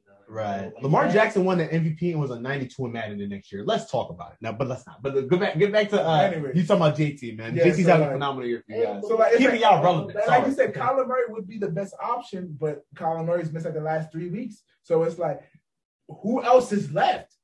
J- uh, Jonathan Lamar. Taylor, Lamar. Lamar. Lamar had COVID, and Lamar. Yeah, he missed uh, that last game. and Lamar, honest, And- well, don't get me wrong, he's superseded expectations. He has, The But- comebacks that this man has had this year. is but he That is also true, that is he also he he uh he missed last week. And when you miss any game, it's gonna hurt you. It is. And then he also lost a game against the Bengals. last week? Bad loss against the Bengals. The bad loss against the Bengals. And the Oh, the, the Bengals. the Bengals? Yeah, that's against the Bengals. So Ja'Marr like, Chase. yeah, no, he went crazy that week. He actually had 201 Future, yards. f- future rookie of the year, Ja'Marr Chase. Yeah. sure. So well, I, they might give it to Mac Jones. Anyways, They might. hey, that was good. that was good because they might. you know what I'm saying? Like this is what I'm talking about. But anyways, now, and I like. You know what's funny? Me and Mike disagree. Don't, don't, don't. We're not getting that. We're not going to get into it, but like Mike and I disagree on Mac Jones. I like Mac Jones. I think Mac Jones is going to be a solid quarterback in the league. Mike disagrees. I'm very But- iffy But we both agree, and Wu just said that he's iffy. But we both agree that Ja'Marr Chase is clear by far the rookie of the year. But they're gonna give it. They, we know who they're gonna give it to. Anyways, we know who they're gonna give it to. But anyways, yeah. But Kyler Murray and Lamar Jackson's cases are just hurt because they haven't been playing. that. Jonathan Taylor. I'm not saying he's going to win it, but he has to be the favorite. There's he's literally the most integral part to all of our wins. Like obviously our defense has, they've been playing better recently, but like still like they could be playing. They're not playing up like where- to the level that they could be playing that they were that they were Is playing Trevon last year. Diggs still getting picks? Is he still? He hasn't got one in a couple weeks. Uh, But the, the defensive player is not going to win MVP. They'll win defensive MVP. They're not going to win MVP or defensive player of the year, but they're not I, I going to. feel, I feel like if he would have kept that string going, he probably I don't think it's ever happened. I don't think it's ever happened. A, de- a defensive player um getting MVP. I don't think it's ever happened. Was that not? Oh, I was, I was say I was thinking about the Heisman. I'm about to say Heisman. You about Charles? Uh, I was was it? about Charles Woodson. Yeah. I'm about to say, Jones, yeah. Coach Jones. It, it won't happen. It's, it's literally impossible. Uh, the, Yeah. Like it, it, we'll be lucky if we see Jonathan Taylor win MVP this year because it's it's surprised when it's not a. It's when it's not a quarterback. It's not a They're definitely not going to give it to no to no DB. I'm sorry. He could have had 14 picks. Yeah. He they're just not getting. it. You know what I'm saying? Like, that's just not the way the NFL works. But um, has to be Jonathan Taylor. You can give your answer now though. Has to be. No, because my answer was gonna be Jonathan Taylor too, but I'm trying to think of other people. I'm saying, and it can't be. It can't like. There's no other excuse. It can't be nobody else but him. On some on some real Dak Prescott stuff, man. Derrick Henry definitely probably would have had a case if he was He would have had a case if he didn't get hurt. He really like him getting hurt. He should really scarily reminded me of Dak Prescott. Obviously, the injury wasn't on to the same magnitude, but like it's just like he was miles ahead of everybody statistically before he went down. Five six weeks into the year. Oh, wait, pause. Not mine. John, John Taylor was there. He was there. He was He didn't, he, he didn't have like a good. John, it was a decent gap, but Jonathan Taylor was there though. And, A hundred and, yards hold is not a decent gap. A And- hundred yards is a and- gap. And hold up, A hundred yards is a but hold up though. They wasn't they wasn't getting the same amount of touches. Let's be fair. Let's No, be that's fair. fair. No, that's- that's I'm about to say the first 20, six games, the first six games, he was not getting those touches. He gets 29 carries a game, but I'm not- Ty, he came in like what the third game? Ty, no, Ty just got back like two games ago. Yeah, two games ago because of because his neck injury, right? or the next year. Ty's kind of been off injured since he's gotten older, so um, Mm. I don't really know what his. I, I don't want to. I don't want to make it look like I'm diminishing JT's success because of what Derrick Henry hypothetically could have done if he was healthy, or what he, you know, was doing with the Yeah. 50 carries a game he got. He was getting that carry. But um, as of right now, as right now, it has to be JT. He's keeping y'all very relevant. Um, there is the uh, maturation and emergence of Michael Pittman Jr. Um, and I think that that also is helping the team out a lot. But um, you know, like the Colts, Mike, watch you because I mean, you know, I just was, I Yeah, told not Kyle. I was a believer. I wasn't. son. I'm not gonna lie. I was not. He was not a believer in believer. He wasn't a believer. I was like, I, I really wanted Chase Claypool, and I was mad. I was like, why? I was like, why? Not that I thought Michael Pittman was a bum, but I was like, I just don't see the, the star. I don't think he has an it factor. I was wrong though. Mike called it. Pit crew. Mike called it. Pit Michael crew. Pittman is a dog. He's a dog. I'm willing to to- admit it. He's You a big, a big YAC guy, big blocker. That's those are the things I love about him the most. But I, I really would have to give the Jonathan Taylor right now. I'm really trying very hard to think of someone else that I, I really see I'm someone saying. like I really honestly feel like um if Tom Brady has like five weeks in a row where he you know, does what he does what he knows he can do, then he probably will run away with it. You know, before he went on this bad stretch, like he, He really was hooping. And he, he's already a thou- he's already over three thousand yards. Like it, it's week 10, Like, 11. playing Like he's already over three thousand yards. So I think it's and you know this is the quarterback bias. So it's like it's like as far as like who can win it, it's still like a quarterback award. You know, like it's, it's still like swaying towards the quarterbacks. As, as of right now, we seriously have to give it to Jonathan Taylor. Like Okay. if there was a midseason award, we seriously have to give it to Jonathan. we can't talk about Cam because you know this podcast will be four hours. But like, I think we can talk about Tom Brady. I want you to explain why you don't like Tom Brady. You want me to explain why I don't like him? Yeah. it's it's big, bro. It's way bigger than like just like I don't like when he throw the ball or something. Like it's a lot of things. Like, Go ahead. Like, I don't really. What you trying to say? Like, I, I feel like I just feel like my. We've already talked a lot about racism. You might as well talk about. I feel like Tom Brady just is like every like white football fan's dream of a football player. You know, like That's very tall, thin, prototypical underdog True. I'm about to say like, underdog, drafted, underdog drafted you know. yes. People I love people love the whole Brady six thing, you know, and it's just like, yeah, I'm not, I'm not, I'm not. Oh, no, I'm, I'm talking about the six quarterbacks drafted. Oh, oh, That- that's yeah. what that's what the Brady six refers to. The six quarterbacks drafted I, I, before him. I thought they was they was into uh, Travis Kelce's. Mm, I love Travis Kelce. Wait, mm. I go do ahead. like Travis Kelce, but I, I, I just thought that you know, that's Historians. Yeah. I, I just feel like I feel like you know Tom Brady is like he's just looked at it as like he's like nah, like Nah, you're thinking of Ah, no, Mike, like- Mike, no, Mike's hitting it on the head. You're thinking of kind of like this new age, like new age white people, Oh, like you're that, that like that have like Okay. black boy swag, because that that's what it is about Travis. And I love Travis Kelce. I'm not calling out on nothing, but like very much black boy swag. You know the way he, the, his haircuts, the way he dresses. Would it be You know what I'm saying? What- black girlfriend? Would it be racist? Maybe. That's a great point. Yeah, and he has a black girlfriend, like, Yeah. and like, if you ask the average black guy, they're gonna be like, nah, like he's got that, he's got that thing about him. It's just like, it's like he's white, but he's not white. You know what I'm saying? That's the thing. That's what it is about Travis Kelce. You're thinking more so of a new age. Mike's hitting it on the that.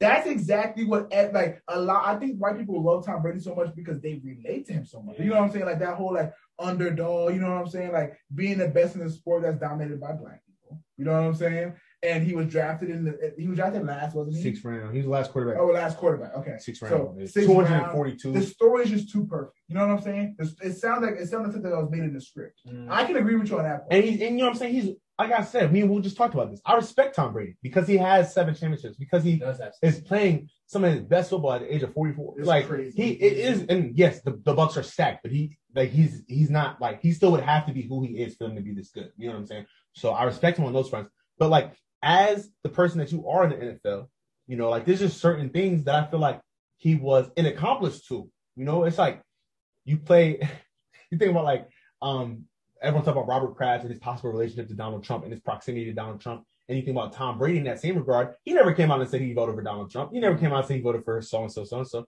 But everyone knows that they're friends. Everyone knows they play golf together. You know what I'm saying? Every, he never really made a, a, comment about the kneeling thing. He never really, you know, there's a lot been a lot of opportunities where somebody who's supposed to be a pioneer Mm-hmm. and an advocate for the sport could have done more as a white person. Mhm. And I feel like, and then and then I just also look at the Patriots organization, which is something we talked about earlier. Like I find it baffling that in a league that is 70% black, you find a way to win multiple Super Bowls with old lines that have four out of five white guys, you know, with with running back by committees when you have three out of the four running backs are white guys, like Rob Gronkowski, Tom Brady, like Julian Edelman. Like I find it interesting, and you you have your fair share of you know black players who are on those teams that won those championships. But I just feel like when I look at Tom Brady as a person, all time, when I look at him just like on a day to day, I can't sit by and have people put him on a pedestal because of all of the different angles that I look at him at as like this, you know, like underdog white quarterback who everyone is like, that can be me. I feel like I love a lot of people look at Tom Brady, think that could be me. Like, and that's cool. You know, it's not bad that, that someone is, is like their role model, but it's like, what exactly about him do you like? Fair. You know, you don't, I don't think you like the seven championships. I want to hear your part, and then I'll go. For why I don't like Tom Brady? Yeah. Oh, okay. Well, I mean, personally, I don't like Tom Brady because I just think he's a cheater. Like, oh, with the football joint, right? The play gate. Oh man, let's get into that. Like, I'm just a strong believer in if you have the skill to win something, you just don't need to cheat. You feel me? So that's like the biggest question about his ability that I have. Like, if he's if he's a goat, you feel me? If he if he if he's the king of football, you me? If he's really father time, then he shouldn't have to cheat like that. Feel me? But then again, a lot of people do make the argument that it was all brought about by Bill Belichick and not really totally by him, which is a, one of the main reasons why him and Bill Belichick don't get along. Uh, because you know that's something that stained his reputation or something like that. But I don't know. Regardless, I still feel like Cheater's a cheater. I think it's weird how he kisses his kid on the lips, no matter what. I don't care if it's man on man. Y'all, y'all dislike him for totally different reasons. Bro, movies are funny. bro. Like like. Yo, these are good reasons. Bro, like, good like, reasons. like, I can I cannot trust a man who kisses his child on the lips, bro. I I don't know, like, bro. Especially your son in broad daylight. I think I think that's a deeper conversation about like like fragile masculinity and and and men like when it comes to black men. But keep Mhm. going, keep going. because it's like I don't know. Like personally, the reason why that doesn't sit right with me, like I don't know, like I just feel like first of all, as a white man, you already got a lot of things going for you that that that shouldn't that shouldn't already be there. You feel me? And touching back to Makai's point, if a black man was to do the same thing on TV, bro, that's gonna be the that would have been the only headline we've heard for months weeks, well, weeks and months. for, yeah, for weeks, weeks and months. and months, bro. Like Carl Nassib, great football player, right? I, I, I really, I, I honestly really do like Carl Nassib. Big time. Like, I, you I, I don't even watch Hard Knocks, but I, I saw some of the Browns Hard Knocks when, Yeah. when he was on the Brown. uh-huh. I like that. I like, I You like, you know, he's, he's, he plays his gap scheme very well. He does very, very well. You feel me? But Michael Sam was also a very generational football player. Like SEC he- Defensive Player of the Year. like, bro, he was different. You feel me? And literally because of his sexuality, he was benched, then cut, and then forgotten about. Like he, they literally brought him to veteran combine, gave him a two minute interview, and then forgot about it. You feel me? Like people really just did not hear about it anymore. You feel me? It- Tom Brady gets away with a lot of things, and yeah, that comes with being, being great and being white. But when I seen that, bro, the first thing I thought is was okay. If a black man was do that, they're definitely we're definitely hearing that for weeks and weeks and weeks and weeks and weeks, and that just kind of definitely uh, opened my eyes to the point where, uh, or to the fact that Tom Brady can definitely get away with anything and everything. I think in I think the overarching point of like the fact that Carl Nassib is able to succeed because uh Michael Sam failed first. I think that's very true. And I do think that like I don't well I don't I don't want to say I think, but I'm not too sure if a if a openly black homosexual homosexual male would be able to like I don't want to say strive, but uh remain pretty unbothered uh the way that Carl Nassib has been able to. I do agree with that part. But to go back to Tom Brady, though, here's my thing with Tom Brady. I used to hate Tom Brady for multiple reasons. One, I already said it. I'm a I'm a Peyton Manning guy. So off a rip, I'm you know what I'm saying we not we not rocking with Tom Brady. Two, I'm from New Jersey. New Jersey's very interesting because we don't technically have our own team, even though the Giants and the Jets both, Both play, play there, right? both play there. We technically don't have our own team. So like we have a lot of we have a lot of Giants fans. We have a good amount of Jets fans. Uh, we have some some Philadelphia Eagles. Well, actually, a good amount of Philadelphia Eagles fans, and even some Pittsburgh Steelers fans as well too. And then, of course, like anywhere you have your um your Cowboys fans because that's America's team, and a lot of people's fathers were were uh, Cowboys fans. But we would also have the Patriots fans too because we don't have our own team, and like New England isn't super far away from us. Yeah, so it's like, and they yeah, and they and they would and they were winning a lot. Well, Massachusetts, Massachusetts, but like, Massachusetts. but like yeah, Connecticut's technically tri-state. Massachusetts is New England, but like it's right there. Though. I know what you're saying. It's like they're right next to each other. Like and then I thought it was I thought it was New York, Connecticut, then Jersey. it's it's like Connecticut, New York, Jersey.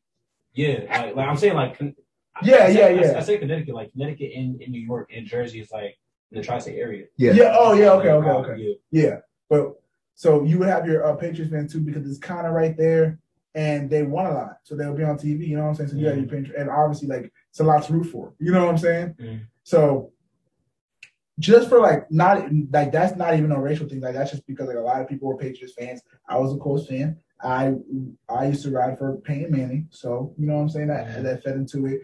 And then it didn't take me a lot of time to realize that like wow, like outside of Randy Moss, like this is a very white team. and um like and I still have an immense amount of respect for Bill Belichick, and my respect for him even grew with the whole like the whole giving chance, uh, giving Cam a chance. So like I have an immense amount of respect. I think he's a great football mind and first ballot Hall of Famer. I think he's a, in general like I think he's a good guy. Um, but like I was like what they're building over there is very white. And then that I always had that feeling. I mean, it, it was it was weird to me. You know, obviously Julian Edelman, Danny Amendola. You know what I'm saying? Like getting these like these scrappy, um, you know, you know, I would say above average. Like they have athleticism, but like you know, giving them more opportunities that they would get on any other team. You know what I'm saying? Like it's like it, it, I always recognized that, and it was always a little bit weird to me. But you know, it, it worked. It was successful. So I was just like, you know what? And like I, I had a slight against them, and then like you said with the whole cheating thing, like that attitude as well too. So it was this mixture of like a competitive thing. I didn't like. I didn't. Uh, I wasn't obviously a Patriots fan. I was a Peyton Manning guy, and he cheated sometimes, and the racial aspect played a part of it too. And then, um, and then the Trump thing came out, and then I really stopped rocking him. You know what I'm saying? Like I never really rocked him ever, but I was I always knew there was something about him. You know what I'm saying? When he had the, and it was like it has to be something for you to like. Somebody, people have brought this point up before. Now, granted, he could be like a super just like organized person, but like when he had it up there, now Donald Trump wasn't the president yet, so I think context is very important. But he wasn't the president yet. But the way he had the hat propped up in his locker made me feel away because it was like for for everybody to see. It's like kind of like he was like promoting it. You know what I'm saying? Without without actually you know speaking it out loud. So I was like that. Like product placement is, is very important, especially when you're of Tom Brady's stature. Uh, you know what I'm saying? And he knows what kind of media attention that he gets. He knows what type of influence that he has. So that that never sat right with me, even before Trump started really, really wilding out. This is what he was just running. You know what I'm saying? So like, but like they had already been friends for years because you know, you know, they're both white, well, damn near billionaires. I don't know if Tom Brady's a billionaire yet, but he probably will be one. Um, so you know, they're both rich, white, and affluent. You know what I'm saying? From generally the same area. You know, Trump was born in New York and has a lot of businesses in New Jersey, and you know, Tom Brady, you know, plays in New England. So uh, like, I'm not obviously like they had some sort of relationship before that, Mhm. but I think for the most part, black people knew that. You know, Trump was pretty racist. I don't know if everybody knew that. I think some people were like caught off guard by it because like like like before, I think people used to just view Trump as like this this billionaire, like kind of like pop star kind of guy. 'Cause that's kind of like because that's kind of who he was before. Like, like he the people who didn't really know that he was racist probably just never experienced racism. True. So you know what I'm saying. So like, but I think black people pretty for the most part knew what was up. Yeah. Like so, like some didn't. Some people just were indifferent about him. But like, I think for the most part, black people knew what was up. I knew what was up. You know what I'm saying. So I didn't rock with that. But um, and to Mike's point, I think it's very fair. Like I talked about the product placement thing, and, and you can say a lot without saying nothing. And when he spoke about like he never really he didn't say anything anti-protest, but he didn't say anything really pro-protest. And you know what I'm saying? Or Like when when certain situations would pop up, he was never like this super outspoken. Like And now, don't get me wrong. Sometimes white people do that, like it's a facade. You know what I'm saying? Or they're doing it for some sort of like weird clout because they will do that sometimes too. Like they'll they'll do something to like. It's weird. Like it's like for like b- black brownie points almost. You know what I'm saying? To get like brownie points from the black community. So it's like so it's not always genuine. So you have to see through it sometimes. But he's never like in his 20 whatever year career like really said anything outspoken about like some of the issues that plague you know the black community and it's like when you play a black sport you would expect somebody to do something like that right but this is what kind of made me come around to Tom Brady. Like for one, uh, like he's a great football player. It, it just got after he won that championship with Tampa Bay. I just had to accept the fact that like he's the best quarterback ever. Even even me being a, a Peyton Manning fan, I'm like, look, he's the best. For 41, 42 years old, winning Super Bowl is crazy. like, you know what I'm saying? It's crazy. There- there- there- In a blow, in a blowout. I'm gonna say like, like there's nothing, there's nothing else to say. You know what I'm saying? There's nothing else to say. He's a dog, and like, yeah, you can put asterisks on some of them Super Bowls, but you can't put asterisks on all seven. You know what I'm saying? Come on now. Like, I was Come like, on now. like, I, I, like, Come on now. he's, he's nice. Like, yeah, so like You that know was who, part who, of who it. he did take L's to though. To Giants. Yes, Well, sir. that's also another reason why I don't like him. Uh, You're a Giants fan, Yeah, because I'm a Giants. Yeah, that makes sense. So- scripted. but um, and granted, I don't want to say I want him to do that, but like, it's I don't like I'm not one of those like Tom Brady super fans. I, I still think it's weird when black people be like Tom Brady super fans. Like when they be like, my favorite athlete is Tom Brady. It's like, It's what is weird. he? What has he done for? You know what I'm saying? But the reason why I don't have an issue with it is like one, people in like he's played with some people who are like real pro bro, pro black, the Bennett brothers. You know what I'm saying? Um, Richard Sherman now, like people who if Tom Brady was really racist, they would have been was- told us yeah. that he was racist. You know what I'm saying? And like, um, 20 years, you can put on a facade for a minute, but you can't put on a facade for no 20 years. I generally do not believe that Tom Brady's racist. I do think that he can do more things to like, I guess, denounce like white supremacy and stuff like that. And I definitely think that there's been times where like I wish that he was more so on our side. Like I think he could have done more, especially playing a predominantly black sport, knowing the, the you know the the prominence that he has as, as an act, like how important his voice is. I can agree with that part. But like as far as him as a person, I'm like I don't think he's a bad person at all. Like I, I think I it, it's impossible. Like it, he, he wouldn't be able to call a person like Richard Sherman on the phone and be like, come down and play with me if he was racist. Because Richard Sherman would be the last person that would do that. You know what I'm saying? If the Bennett brothers thought he was racist, they would have been said that. You know what I'm saying? They're not afraid to say certain things like that. If Tom Brady was racist, there would have been somebody by now that would have said, this dude is racist. And he's not. I generally think that he's a good dude. Um, like when I remember he was trying to J- Josh Gordon played for them for a little bit. He was letting Josh Gordon stay in his crib. And Antonio Brown stayed with him in New England and stayed with him when he was before he got his own crib in Tampa Bay, which is kind of crazy because he was going through a lot of controversy at the time, and he was allowing him in the crib with his kids. You know what I'm saying? And it's like a bad person doesn't do things like that. You know what I'm saying? A racist person doesn't do things like that. Now, the the Trump thing it- it's still like, you know what I'm saying? It's still there. But like I said, context is important because this is before like this is really what, when they were when he was still running. He said, "Oh, Trump's a friend of mine," and like from all the interviews I watched about him, like I think he's very much just like a like a the thing I care about the most is just football. Kind of like on some real like like kind of like the the that's football version of Kevin Durant. Like Kevin Durant is like a person like you you guys saw that that picture of his Yes, it was crazy. And Bro. like, and you can just tell from his beard, you can tell from his hair, like he doesn't brush, he doesn't moisturize, he doesn't put any oils, like he doesn't conditions, he doesn't do anything. He doesn't care about his, But his, his self care. But he's a also he's a wait, he wait, Oh, he's a he's a dog at weights, he's a dog at basketball. And when you listen to when you listen to uh to Kevin Durant talk, he says like he even said that he'd be open to having kids. And I'm like, damn, when are you gonna have kids? You're already like 30, 33, 34. You know what I'm saying? Like you're getting up there. He's not old, old, but like he's getting up there for kids at least. And but he's like, my main focus right now is football. I mean, it's basketball, excuse me.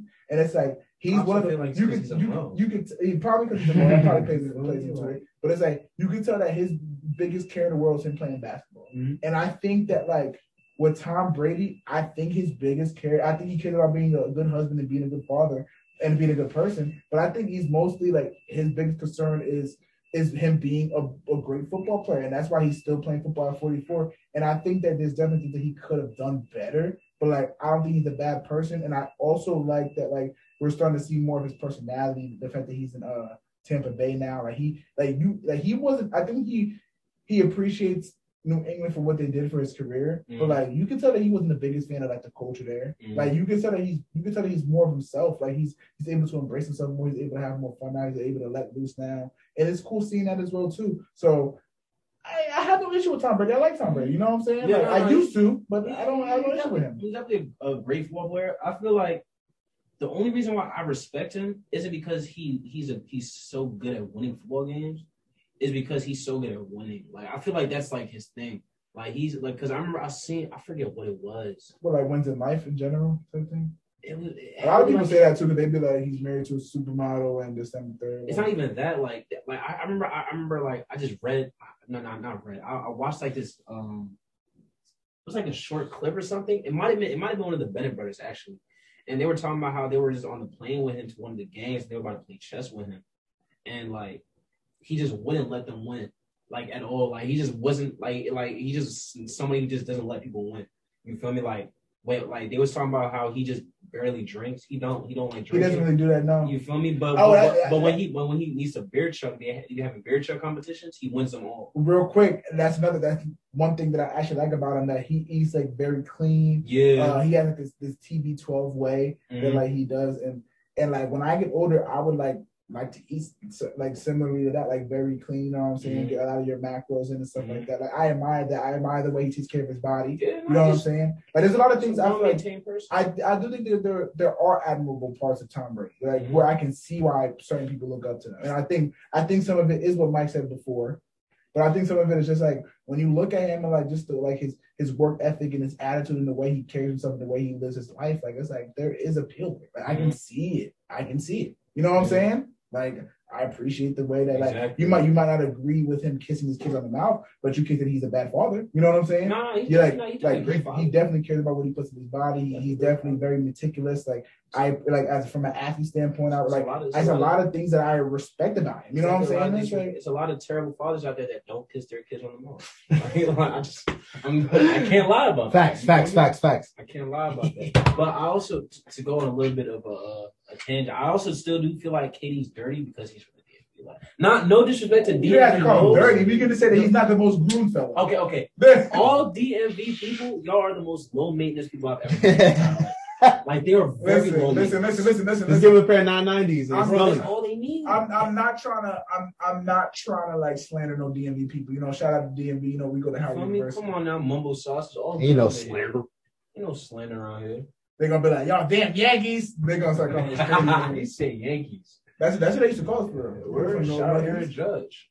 But uh, but not for real though. Um, mental checking. How y'all feeling? You know what I'm saying? The semester about to wrap up. How y'all feeling about Sheesh. school? Everything. Give me, give me a, almost like some I am athlete. Give me a. Uh, I mean, you don't have to give me a number, but give me a breakdown. You know what I'm saying? How you feeling? We gonna start off with Mike, the co-host. school feeling for you, big Ah, man. I mean, Not just school. Everything. not life. Yeah, life. I mean, life. life is crazy, man. I mean, I think day by day, you know, I've definitely learned to value it in general, just like all aspects of it, like being in silence, being in places where it's loud, like being in classes where it's really hard, being in classes where it's not as hard, like Mhm. stuff like that. I'm really Mhm. like, you know, I just, I just really, and I want to say in love, but like I'm really learning to like the process, you know. And I think like that helps me just get through the day. But the days be hard, man. I'm not gonna lie. Like the, The days days be taxing, you know, physically, long. mentally, emotionally, the whole joint. You know, like my favorite adult phrase is if it ain't one thing, it's another. That's my favorite adult phrase because adults are full of phrases. They're chock full of idioms and and, and and sayings, and most of them joints be like, okay, you're just saying this, but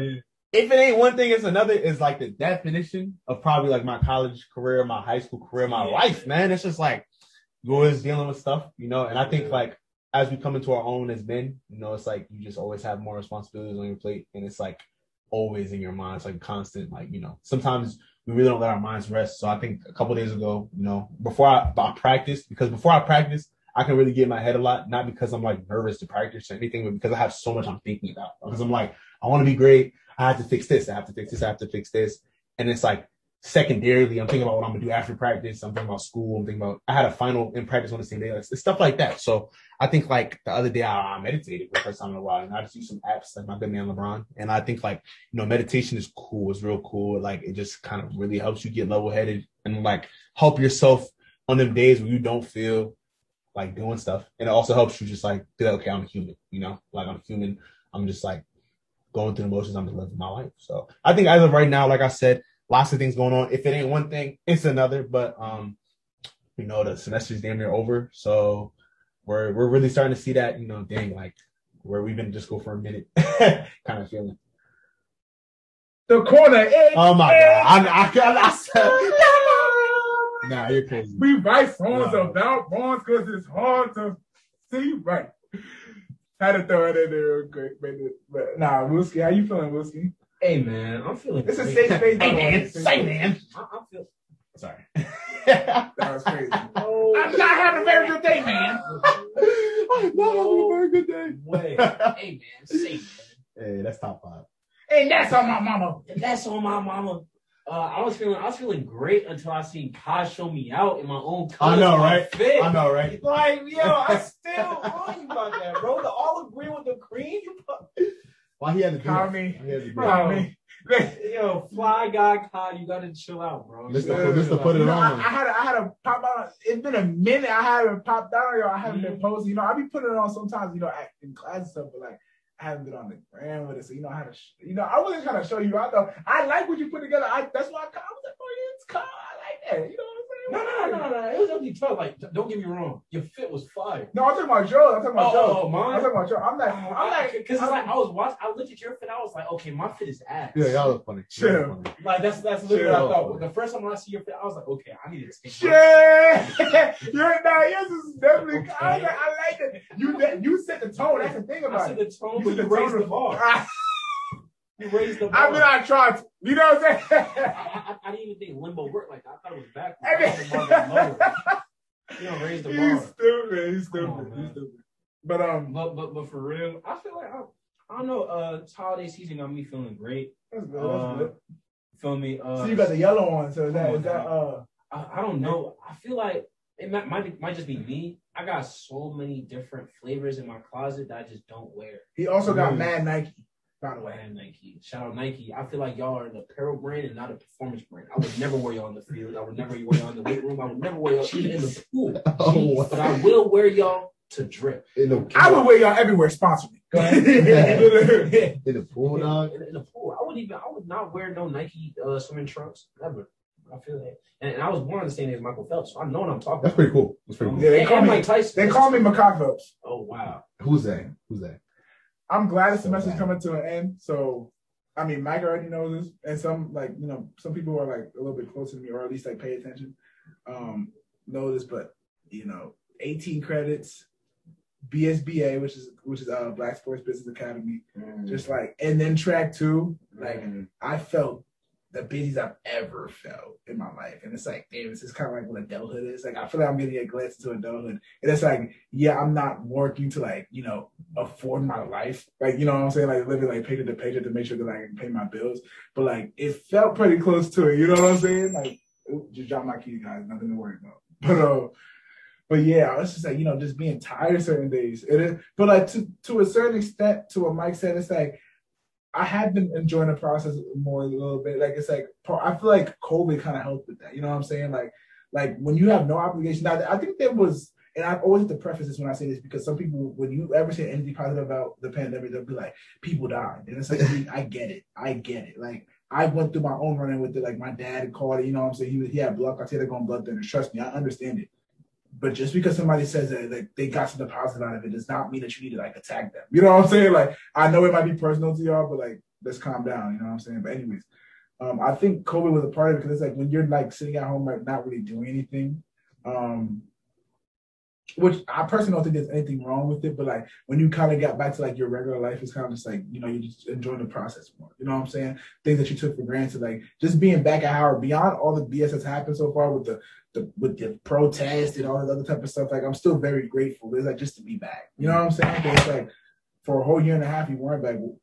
Almost two years just wasn't wasn't back. You know what I'm saying? And then my track, yeah, like my my track season got canceled, and then I made a decision to opt out uh, my my junior year. So it's like I haven't completed decision, national. by the way. I appreciate that. I think I made the right decision. And this, I know a lot of people was definitely like worried about the decision of. oh yeah, people was on my body. People was on our body. Yeah, they were. both- They were on both. Yeah, like, why, why didn't you guys opt in? It's like, bro, relax. Like, you know what I'm saying? But Well, me, me knows.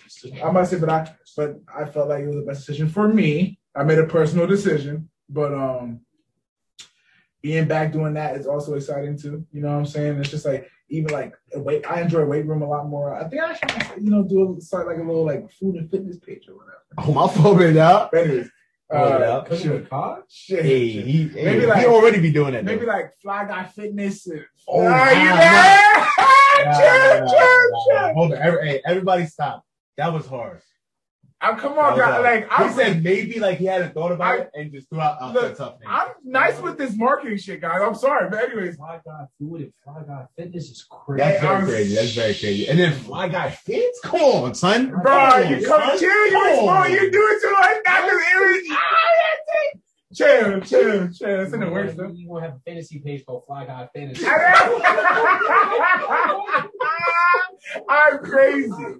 I was born for this. You loved it. I By was the born way, for this. by the way, I just received word that Ian Wheeler has made second team All MEAC at all. Oh my goodness, Ian, we love you, bro. And Ian, then third team All MEAC at kick return. Oh, wow. oh, two times. That's This boy that's was like what. two time. This, he's from Columbia. I'm about to say that's like Khalil Mack made the Pro Bowl and, and All no, pro, all all pro. All pro is crazy. All pro in two different positions was crazy. Shout out, hey, shout out to the great Ian Wheeler. Why? And like I'm, and I say this, it's kind of gonna be full circle. If that was you, that was that like that was getting jumped on. I was gonna, I was gonna jump out of the and I mean that, and I mean that with my heart. Who, who's trying Ian, man? We hey, those are not those are not blow up oh, muscles. Off, Those are not blow up take, muscles. Take off his pad. Those are, and that boy from the south. He gonna try to. It's clear. I'm jumping. I'm, yo, Ian, we, I was there. I was, ri- I was risk my track season game, I'll risk my. Okay. Anyway, uh, but it's over now. Obviously, you know what I'm saying. Javelin for pole I want to say as you well. I want to say as well. You know, I'm very proud of the two of y'all. You know, we've Oh, known each other for four years. It's really, you know, Yeah, we really. both have seen. Um. Oh, I said both. Like it's not three people. All What's three of the- us. the, uh, all three of us who, have- Who was uh, not to cut you off, but uh, who was JD's room? What was, what was that room number? Four thirty nine. Started off in Fact. 439. Started four thirty nine. You know, and like we really like saw so much you know together but also individually you know everybody goes through their personal trials and tribulations but we're yeah. still here we're still kicking it Shout out and like, Antonio you know We're still here representing represent for drew ag22 and respectively new york new jersey and beyond so Yeah, Proud for y'all. surely. I appreciate that. for sure. Appreciate it. Um, Appreciate it. Yeah, and but real quick, just to finish up, uh, graduation. Obviously, like I said, I, I'm staying an extra semester, but it's still coming. You know what I'm saying? I mean, I got about a year left, so it's like, Like, bro, bro. it's like real life is about to hit me. You know what I'm saying? So it is a little scary. I'm not gonna lie, but you know, try, just trying to live with that confidence, like Mike said, of that like everything that's for me will come to me. It's definitely scary. So, you know, I just try to think very optimistically. I'm a pretty optimistic person, but I definitely do think about it. It's starting to get to that point where it's like, you know, I, like I that's why I'm grateful, even though I'll be tired, I'm grateful for BSB. I feel like I'm doing things that like uh that hopefully I'm able to get into like professionally, you know what I'm saying, and make money off of. You You know what I'm saying? I hope You got any uh, plans for after uh that winter semester coming up or that fall semester? oh well, okay, I want to go to grad school. Oh, you Because wanna I, still- I still have uh, eligibility. Oh, so um might still stay at Howard, but uh, would love to go to UMD. I don't want to go too far. You know what I'm saying? I don't want to go too far. Be perfect. You, It would be- that's it what would be- it would be perfect. It would be to me, it makes too much sense. It makes all the sense in the world. Like I- I thought about Rutgers, and I'm like, nah. three hour drive. That's what I'm saying. I'm saying I can I can pop back up to Howard whenever I whenever want you to. want to, bro. Like, you you can know excel as an athlete in the classroom Exactly, because I'm another degree hotter I'm, ex- I'm excelling. I'm excelling in the classroom already. Howard's a great school. Howard Business School is also a great school. Uh, You know what I'm saying? Like, but um, from from more so the athlete standpoint, I just like I just think they have a little bit to offer me as a, more to offer me from from a throwing standpoint. You know what I'm saying? Mhm. And I really feel like I can tap into like who I could really become because um. I think I'm I'm definitely striving here at Howard, but I could be better. You know what I'm saying? Because there's just certain limitations. What about mama? Isn't good I've thought, you know, it's funny. I'm glad you bring that up. I've thought about mom. It's the the idea of like, you know, going home, going to New Jersey. It, it definitely like crossed my mind multiple times. Um, and I thought about Monmouth. Um, culturally, I can't do it.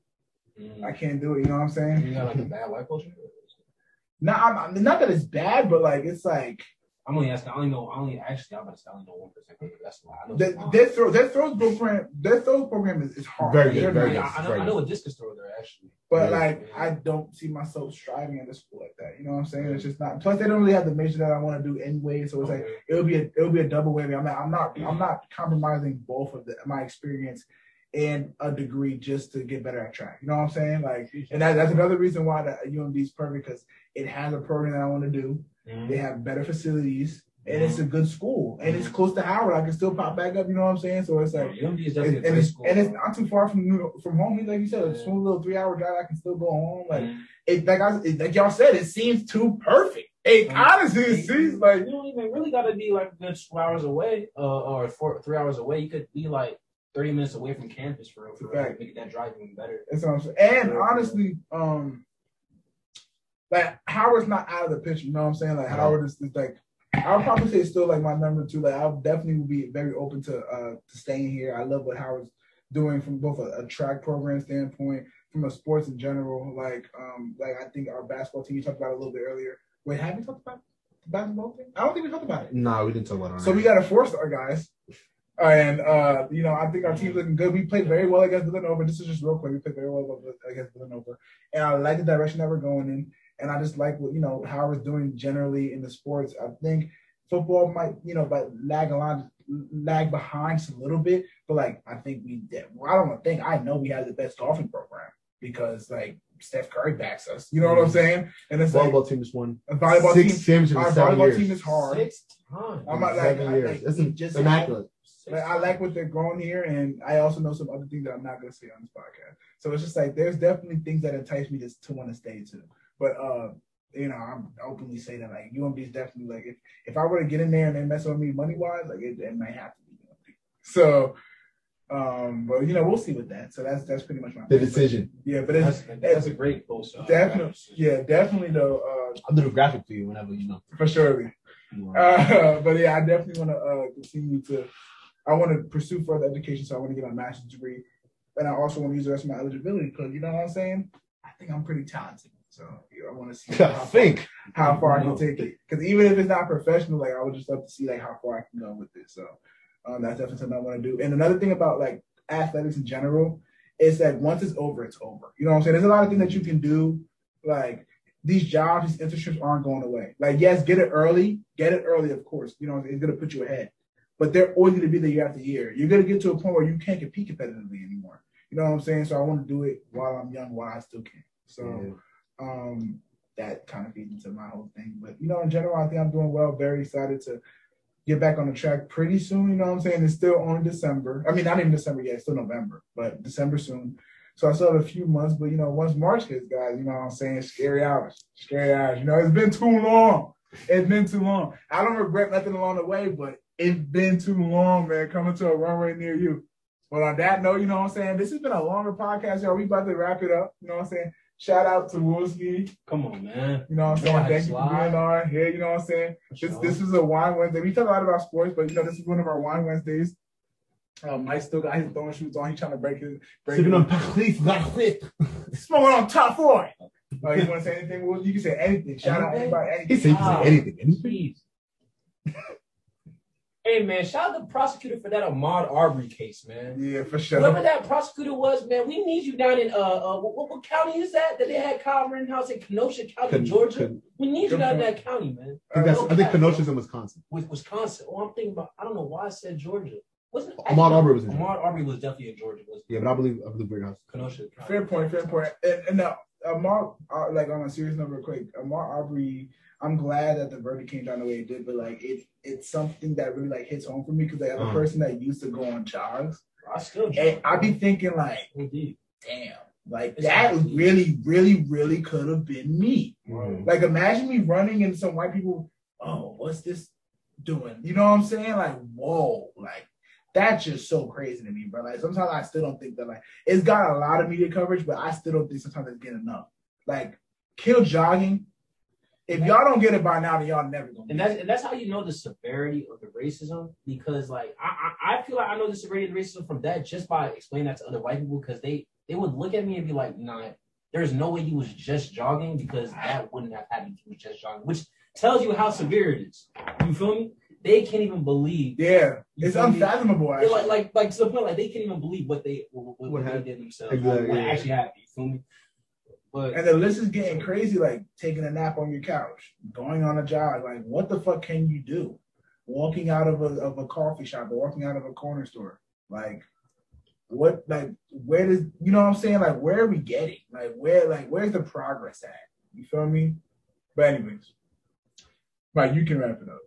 That's it. That's a wrap. I mean, you know, it's always it's always too much for just you know the the hour, two hours that we on here. It's always too much for just that. But it's been a phenomenal episode. Episode six of the Mike and Makai podcast featuring Buski. And yeah, I mean we out of here, man. Everybody enjoy your family day, enjoy your family, enjoy the people around you. That's it, man. Yeah, for sure. We're gonna try to be a little bit more consistent. I know we've been a little bit like inconsistent. We've been busy though. And you know, Mike Mike got two podcasts. You know what I'm saying? Mike gotta juggle both of them. So but yeah, appreciate you, my brother. Yes, guys, we appreciate you, Come on, Ruski. man. Yeah. And you know, we'll catch y'all next time, man. Thanks, Like, thanks. Eminem out.